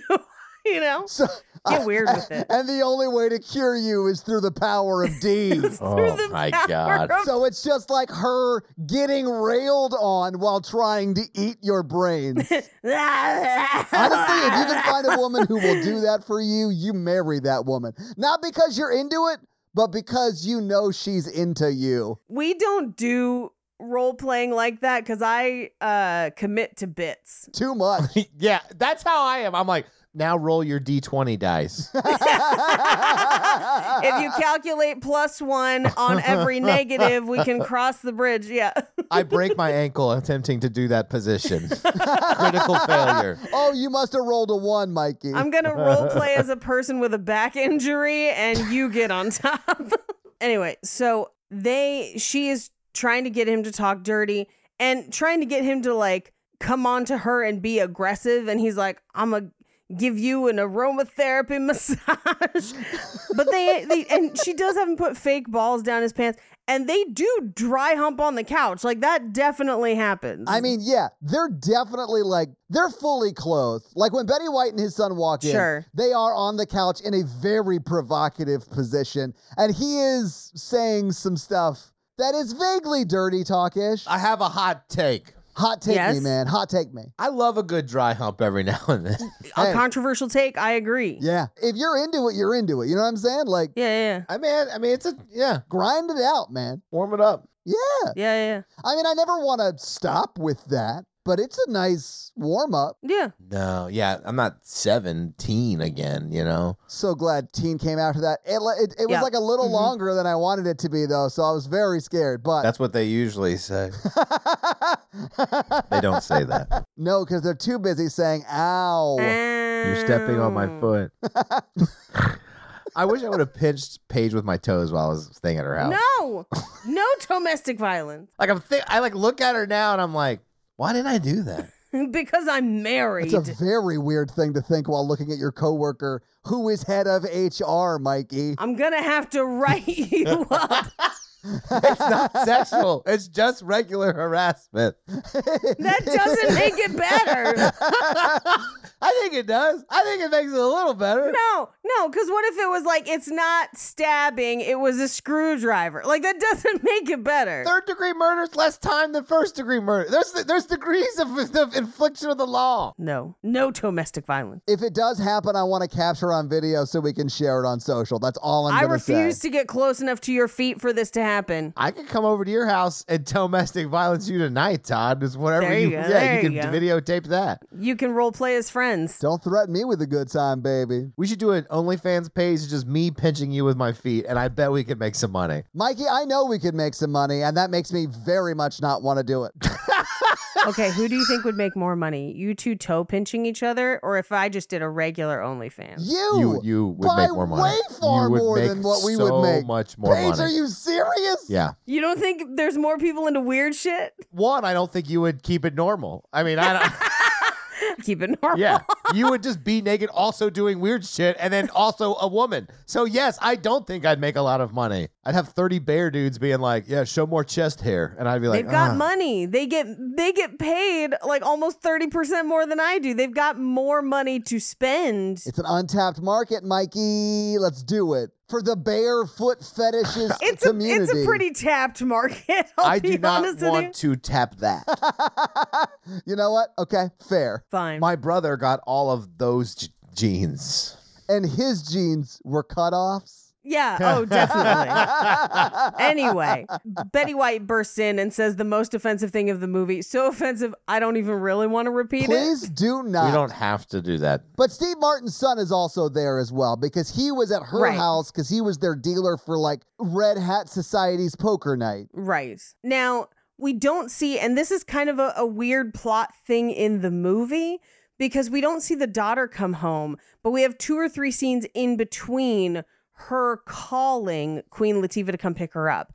Because we cut to the office the next day where, because Betty White is his boss's sister, they're all like, um, we heard you were humping your nanny, so like we're not down with it, which like as a lawyer, he should be like, well, excuse me, that's my private life, and you know it doesn't impact my work, so yeah, you know, Paige, you're supposed to hate a lot of people in this movie, and I do hate them. Yeah. Oh, absolutely. But they get back to the house. He he comes home and he sees Queen Latifah talking to somebody outside. We will find out that this was Queen Latifah's now ex boyfriend, widow, and she's trying to clear her name. And it, she is kind of. It seems like she's asked for him for help from him without realizing that he did the crime. Right. But Steve Martin kind of immediately doesn't like him. But as they're having a conversation about it, the phone rings and it's the daughter from Halloween Town. and the daughter's just like, Charlene, I'm at a party. Can you come pick me up? And Charlene's like, Of course. Absolutely. Yeah. She rolls up, gets to the party, finds Halloween Town, and is just like, Halloween Town, what happened? And she's just like, He tried to, I said no, and he tried to keep going, and I Yeah. was not okay with it. And I left, and there's somebody else, but like, I just want to go home. And so she sends her out to the car, and then she goes upstairs and finds that guy and is just like, no means no, and like dangles him by his ankles off the balcony of the house. She shook knights him. Yeah. Yeah, she Suge Knights him. Yeah. Until he apologizes to Halloween Town and then they go home. I have never seen Halloween Town, but because of this running joke, I'm gonna see it. really? I've never seen It's a it. Disney Channel original film and it came out during the time when you would not have been able to see it because A, it's slightly after our time when we would have wa- been watching Disney Channel, but also poor. I do love that you guys throw that in my face. It's fun. Um, poor. you know, you were poor growing up. Yeah, but we watched Hocus Pocus while we cooked something the other night, and Mm. it was one of the options for like their spooky season playlist. And I was like, we Oh, should watch yeah. Halloween Town because neither of us had seen it. There's two. I know. uh, We, the sequel was up there too. So I think we're gonna sit down sometime and watch Halloween Town this spooky season. Debbie Reynolds is her spooky witch grandmother. No shit. Yeah. Halloween Town's like a classic. Cool. I mean, I'll definitely watch it. I've never seen it either. I remember nothing of it. I know I have seen it, and I was like, okay. It's not one that I'm like, woohoo, we're watching it every year. But if somebody's like, we're watching Halloween Town, I'd be like, all right, all right.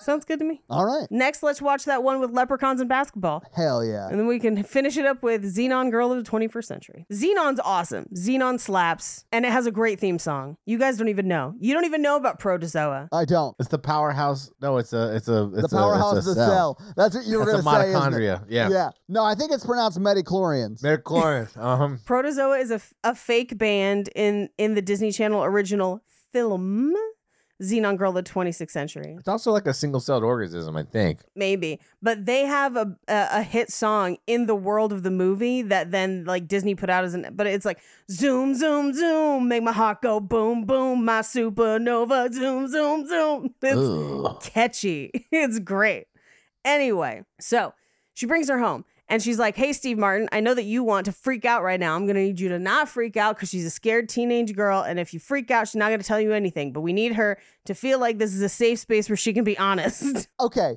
I am not a parent. I don't know what the fuck I'm talking about. But I feel like this is great advice because she was very much possibly sexually assaulted, perhaps, or it felt like it was going to go in that direction. She had a very scary night, is my point. Like, now is not the time to yell at her anyway. Right. Like, Halloween Town needs comfort food and to be able to go to bed. You know what I'm saying? Yes. Yeah. Absolutely. But he goes in there and she like tells him everything. And he's like, Oh, it sounds like you had a crazy night. I'm so sorry. And she's like, Oh my God, I thought you were going to kill me. And he's like, No, me? I would never. And then like they hug and she says, I'm going to tell you about everything now or something. there's so much else I have to tell you. Yeah. And his face looks so terrified. Steve Martin's great in this movie. He nails it. Anyway, so uh, he goes and screams into pillows and takes some pills and screams again. He wakes up the next day and he looks at their old family photo and drives past the old house, just like Yeah. he told Charlene that he does. And he sees his wife taking out the trash alone and struggling to do so. Now, here's one of my. I did laugh about this when I watched it because he stops as if he's going to help her with the trash. but instead he's just like oh i didn't realize you were back because of the the you know big boy that you took up to the mountains with you and she's like no there were bears eating campers and he's like oh well i gotta go uh I, he answers the phone he's like i gotta go figure out that that thing uh, I got to get back to my house because this crazy old lady's going to come over. And instead of like helping her get the the trash bins directly to the rest of the curb, he just leaves. So she Yeah. just continues to struggle. So I think that they do this on purpose. Like I think they set this scene up as like she doesn't need help; she can do it herself. But he goes out there to help her, and then this is a moment where he could have proved that like the phone call that he always gets every time Right. they talk in this movie that that phone call is not more important than her, and he fails to do that in this scene because he's not yet ready for her in his life, He's not. and she waits for that, and I like that for her. Yeah, but he arrives home. They, you know, s- tear through the house, cleaning everything up. Yeah. And the old lady shows up and she's like, Yeah, I heard that your house and personal life was in disarray, but also your house seems nice, your children seem nice, and the cooking smells delicious. And I think Queen Latifah was just cooking in general. And he was like, Is there enough for the crazy lady?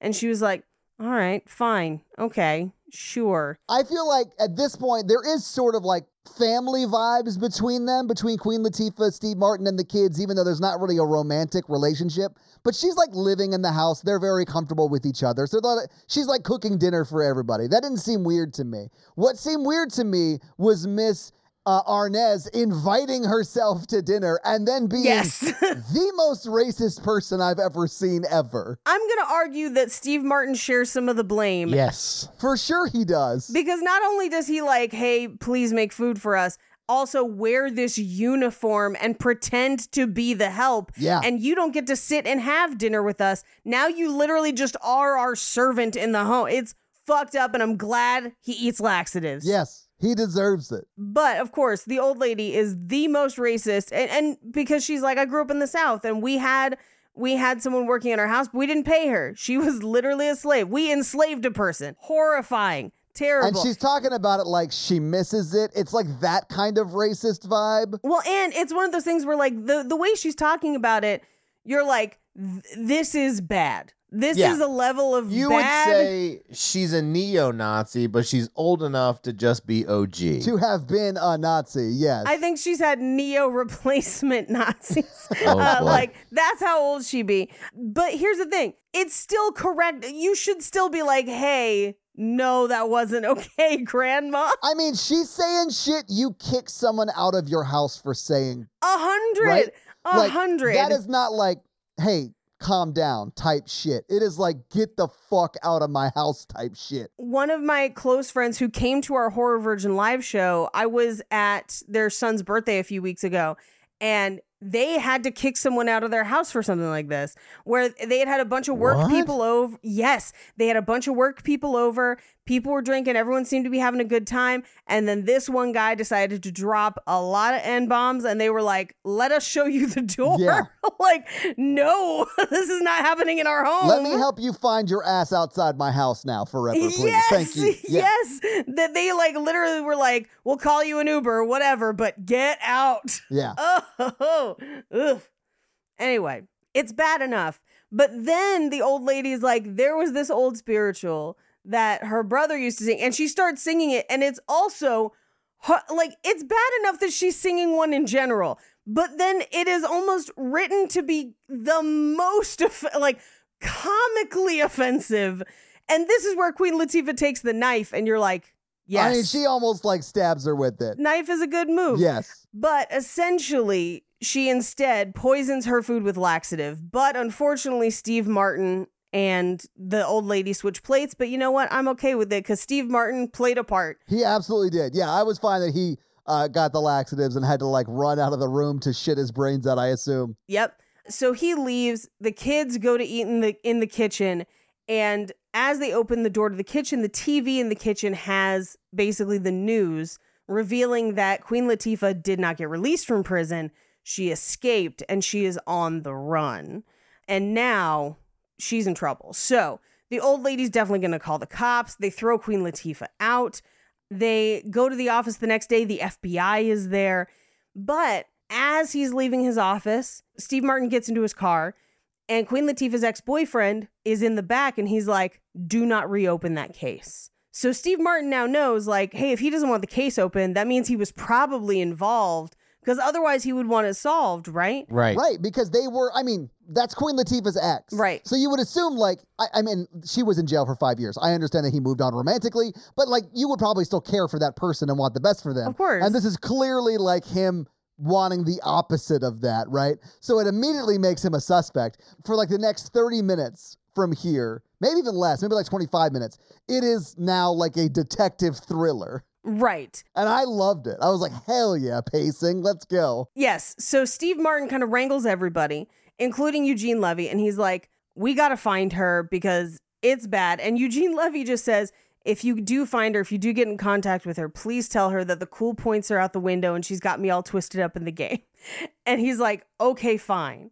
So we cut to they go to find Charlene because thankfully the kids gave her his phone, Steve Martin's phone. Yes. Which they made a big production out of him saying it was a six hundred dollar solid titanium, Titanium, phone. yeah. you know it was a Nokia thirty one fifty, Yeah. Right. and they would have been like, "Oh, stops a bullet for sure. That stopped a bullet." for sure. Uh, but so they roll up. They they put her in the car. They're like, okay, we think your boyfriend was involved. Where would he be? And she's like, hey, uh, it's probably at this club, the down low, but like you cannot business white go- white guy just walk in there. Like you can't do this. Uh, and it's at this point that Steve Martin goes. Oh, hey, by the way, Eugene Levy told me to tell you that the cool points are out the window and you got him all twisted up in the game. And she just says, that's the nicest thing anyone's ever said to me. and I love it so much.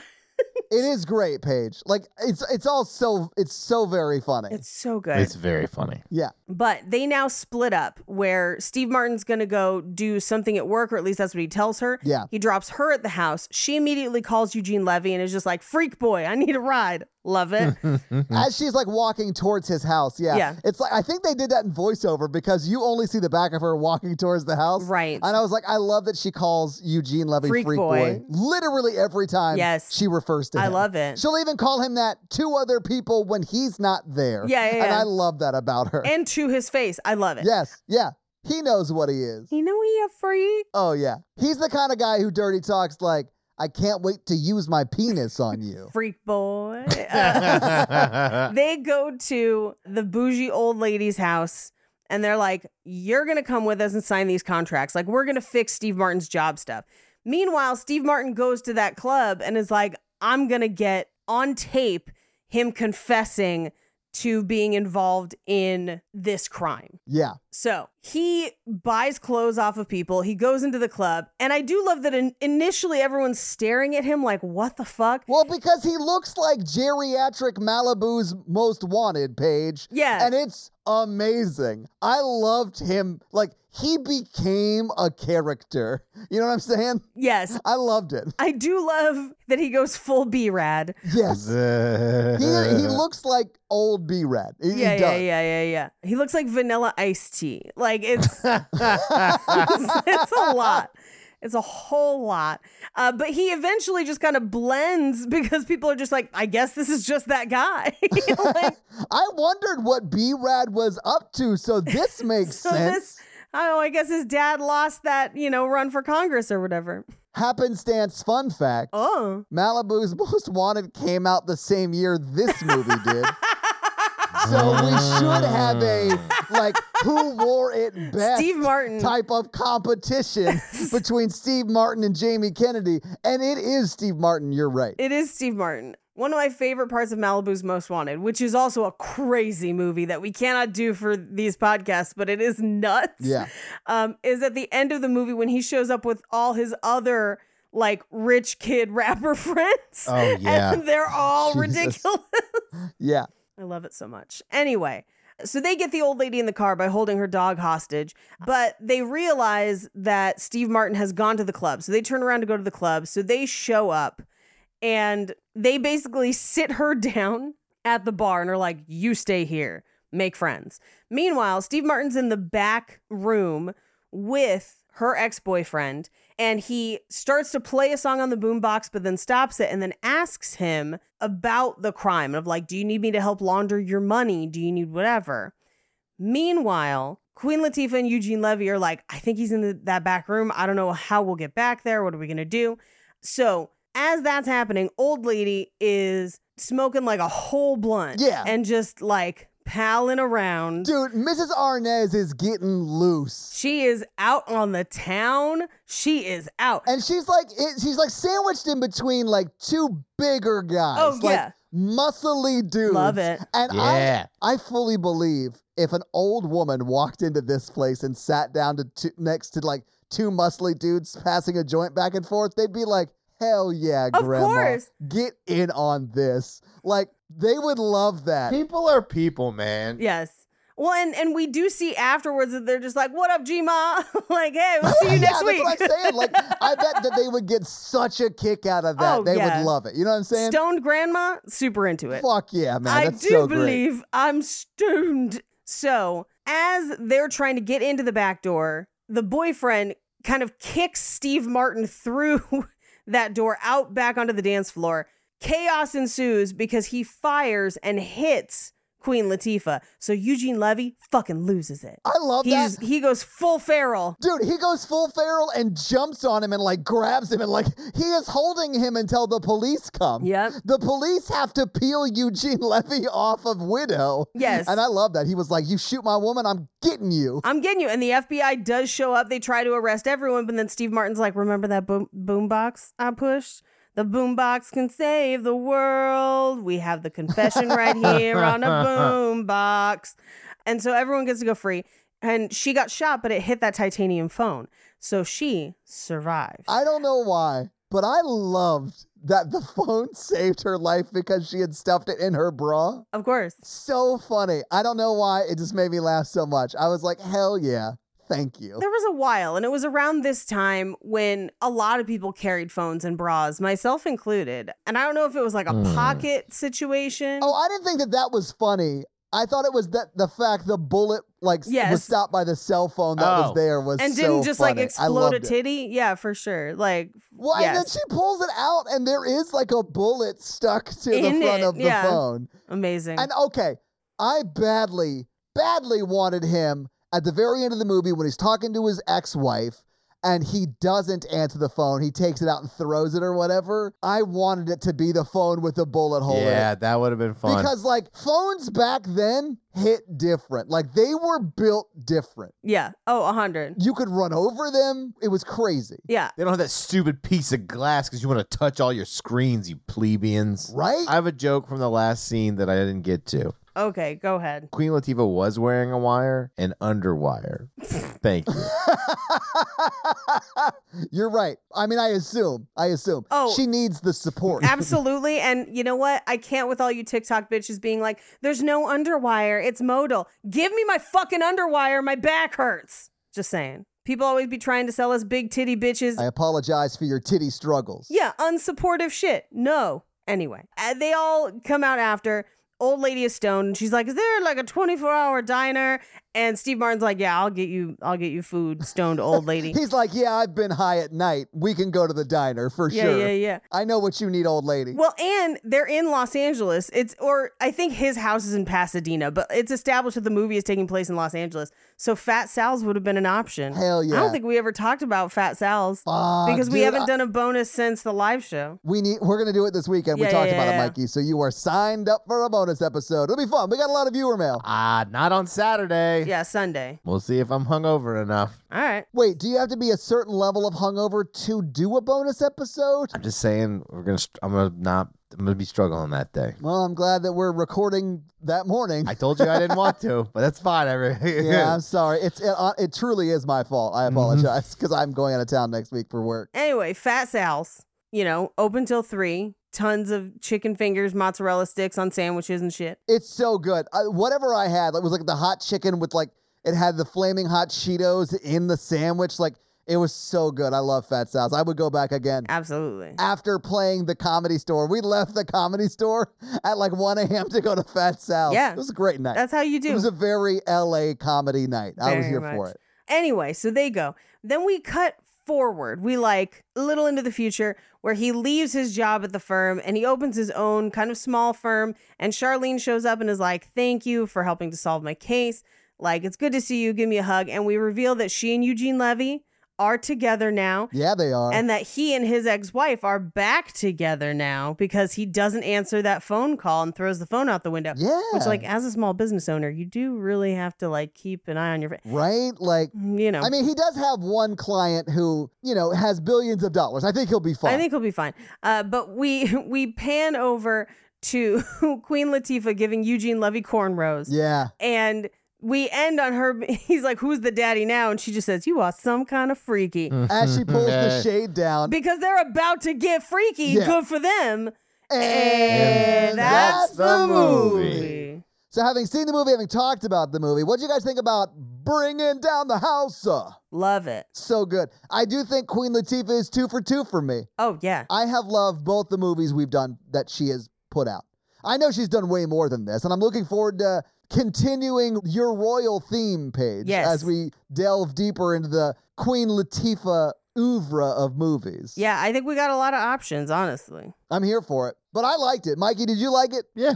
I definitely think people should watch it. It is very funny. It is also sort of very racist in a way that is like, I don't know, it's a little uncomfortable now to watch some of that stuff. Even, even though they are portrayed as bad people in the Yes, movie, yeah. that- that's what I was trying to get at. Like, no one in this movie that is racist is at all positioned as a good person, but it's still hard to watch in some of it. Like, I would have been really uncomfortable if I hadn't seen executive produced by Queen Latifah at the beginning of the movie. Mm. Yeah. But do you have any fun facts for us, Paige? I do. Well, here it is with your fun facts. Latifah, fun facts. Uh, so the house that Gene Smart's character lives in, so his ex-wife, is actually the same house from Father of the Bride. Oh. Just, you know, 20 years apart, give or take. No shit. Yeah. Okay. in some of Steve Martin's earlier comedy bits, uh, he had a, a specific bit that he wouldn't be able to pronounce the word abominable.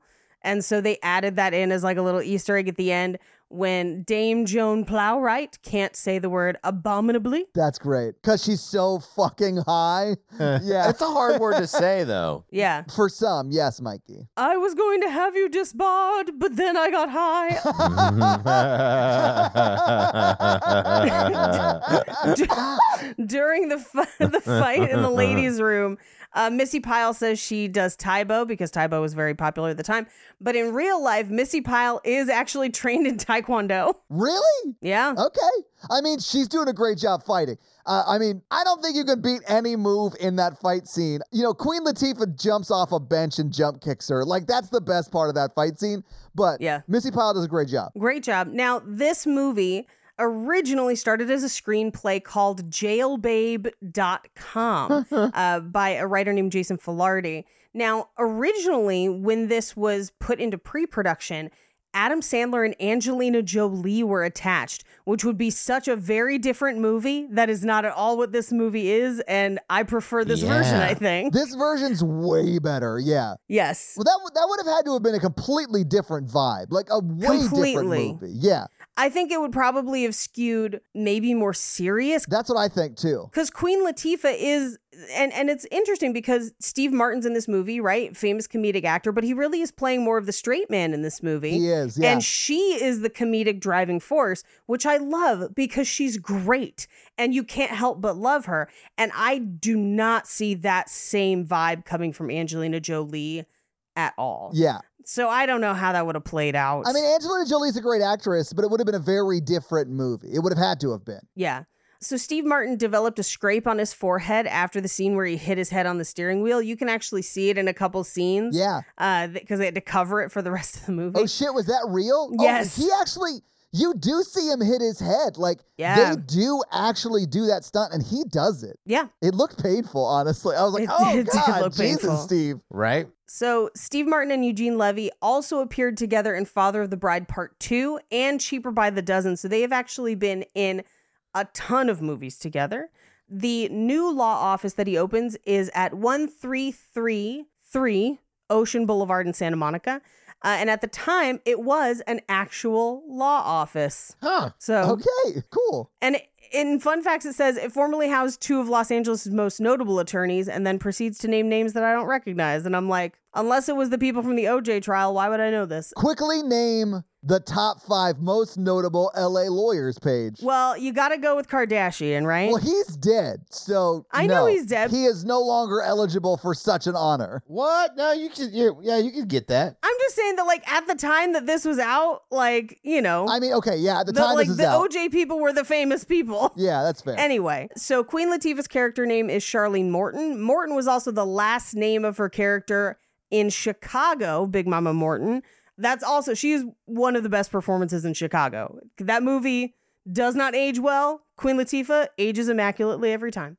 So, in one scene, Georgie, Angus T. Jones, is holding a PlayStation 2 controller, because that's how old this movie is. And the sound effects that he's allegedly playing come from Jack and Daxter, the precursor legacy from 2001. And you can hear them in the background. okay.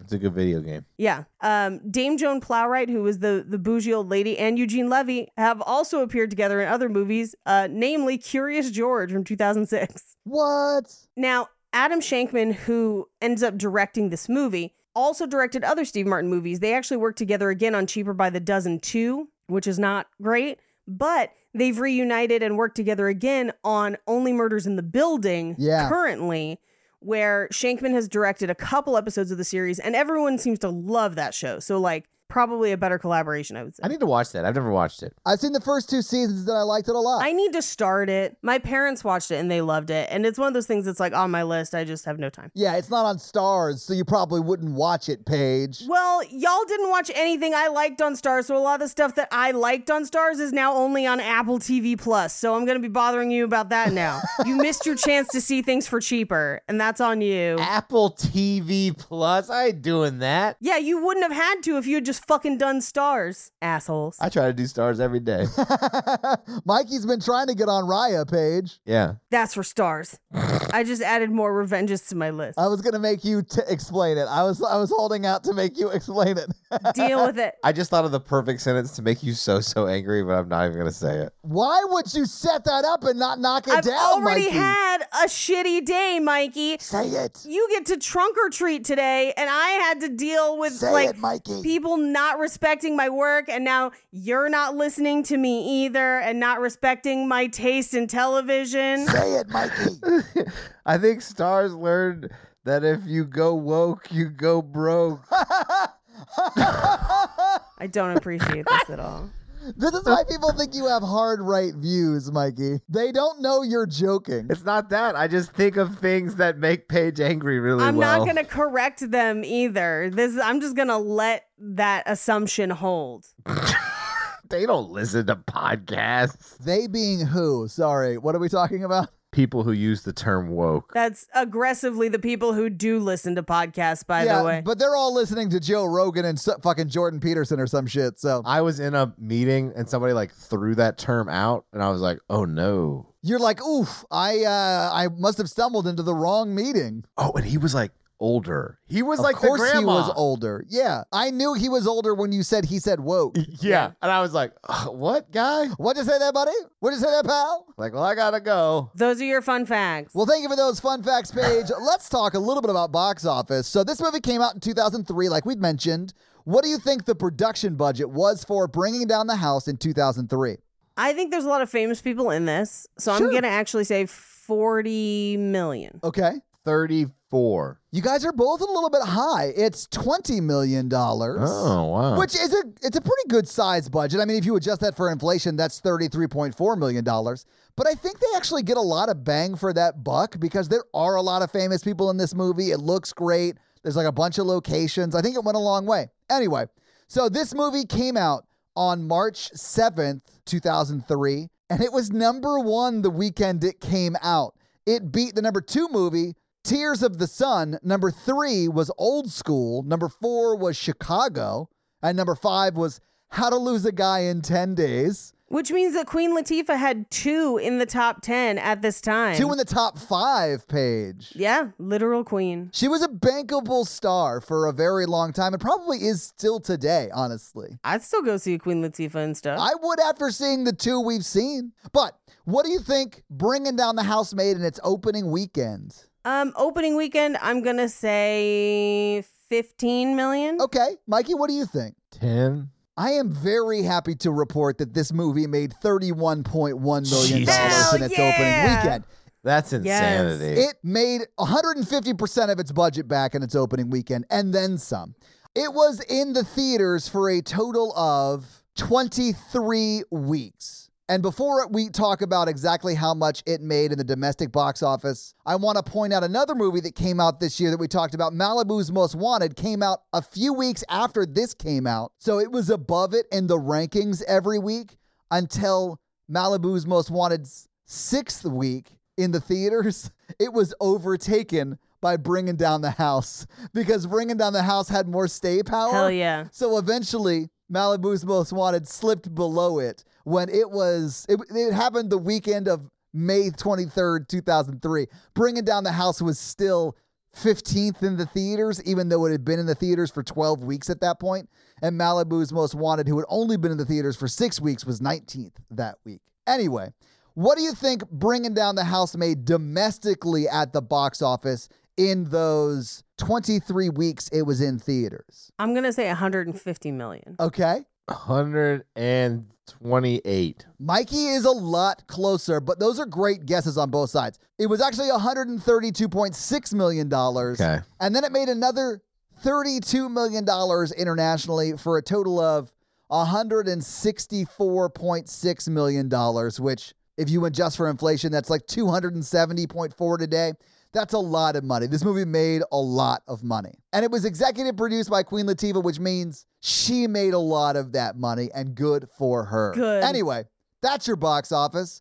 So, do you guys think they're still together? And I guess that question would be Steve Martin and his wife, right? Probably Yeah, maybe. since he quit his job. I, well, and, and is going on on his own and is committed to a better work life balance, I think. Yeah. I think if he made those changes and maybe some therapy, they'd, they'd make it work. But I do think he and Queen Latifah are legit friends for life. Yeah. And there's no way Eugene Levy is leaving the Queen. You know what I'm saying? No. They're No. still together to this day in my mind. Ride or die. How Yes. romantic do you think this film was on a scale of 1 to 10? I'm gonna say a one, but I love Yeah. this movie. it's just not really romantic. It feels more like a buddy film to me. Not romantic. What about E- you, Paige? even though there are multiple relationships in it Yeah. and they are like cruxes of the story. Yeah, no, this is a one for for me, but I do love it. it's a one for me too, but like it, it's just not a romantic film, but it's a fun, it's funny and, and fun. I would say light, but it's very racist. Yeah, yeah. and that's the romance scale.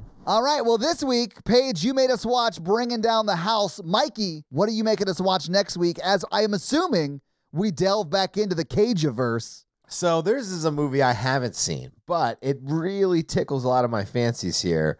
It's uh, a, it's a story about a woman who's married to Nick Cage and goes back in time to change her. She got knocked up in high school and she goes back in time to like try to stop it from happening, which like she wishes it or whatever. It's called What? Peggy Sue got married. Oh, I've heard of this movie, but I've never seen it. Yeah, I'd never seen it either, and I read the synopsis and I was like, time travel and Nicolas Cage together? How can you go wrong? How can you? Well, I guess your homework for next week is to see if they did go wrong when we watch Peggy Sue Got Married. Is that the name of it? Uh huh. All right. So that's your homework for next week. So, Mikey, do you have a review for us to read? No, I forgot. Well, while you're looking one up, let me read one of our Spotify comments that came in on our Fools Rush In episode that came out today. And this one is from Not Gus. And he said, Wait, I thought it was Gus. Paige, let me clarify. This is not Gus. Oh, I'm so confused. And he says, There have been some unhinged episodes before, but the energy here is unmatched. And you know what? Fully agree. That episode was crazy. Fools Rush In is a crazy episode. It is. It's great. You're welcome. But Mikey, do you have an Apple review for us to read? Yeah, from Ultimate Ginge. Well, what does Ultimate Ginge have to say? a positive change. Oh, nice. This podcast is a much needed breath of fresh air in my life. I had been binging true crime like it was my full time job. Oof, I've fallen into that trap, man. Yeah. Same. and after angrily ranting to my sister about how awful humans are to each other, she firmly suggested that I detox with a more positive podcast. I am so glad that she recommended this show because I laugh my butt off during every episode. Thank you for saving me from myself. Five stars. That'll be $120. That's a serious review there. Yeah. And thank you so much for, uh, you know, taking a break from true crime with us. We appreciate it. Well, Ultimate Ginge, thank you so much for that awesome five star review. And if you want to have Mikey read your five star review or me read your Spotify comment, do one of those things. So, um, yeah, guys, if you like this power thruple that we have here on this podcast, make sure to check out our other podcast, The Horror Virgin. And that is the only other podcast that Mikey and I are on. But Paige gets around, and she is on two other podcasts. Black Card Rehab, and Cult Podcast. So, guys, definitely check out those because they're amazing. If you want to follow us on social, we are at Romancing the Pod Show Yes. on Instagram, and we are at something else on Twitter. Who I just have never taken the time to learn. It's it's just romancing pod show because they have a character limit and it's show S H O like showtime. So, guys, uh, check that out as well. And if you want to follow us all individually, Paige is at Rampage Wesley everywhere, including TikTok, except for Twitter, where she is at Paige Wesley. Mikey is at M Randolph24, and I am at Todd J Awesome everywhere. And guys, we got a P.O. box. So if you want to send us some love letters or whatever you might send to a P.O. box, it's actually not a P.O. box, it's like a regular street address. It's pretty awesome. It's 6688 Nolansville Road, number 108 34, Brentwood, Tennessee 37027. So send us some stuff. Yeah. That's gonna be it for us, you guys. You complete us. To completion. Do we not want to say our names though? Fuck our names. You know our names. If you made it this far, you learned them. You know who it is. Say my name. say my name, say my name. We're watching Queen Latifah and Steve Martin say their names. Anyway, I'm Paige. I'm Mikey. And I'm Todd. You complete us. To completion. Fuck the end. I'm not doing it. Okay. We'll see you next week. Bye.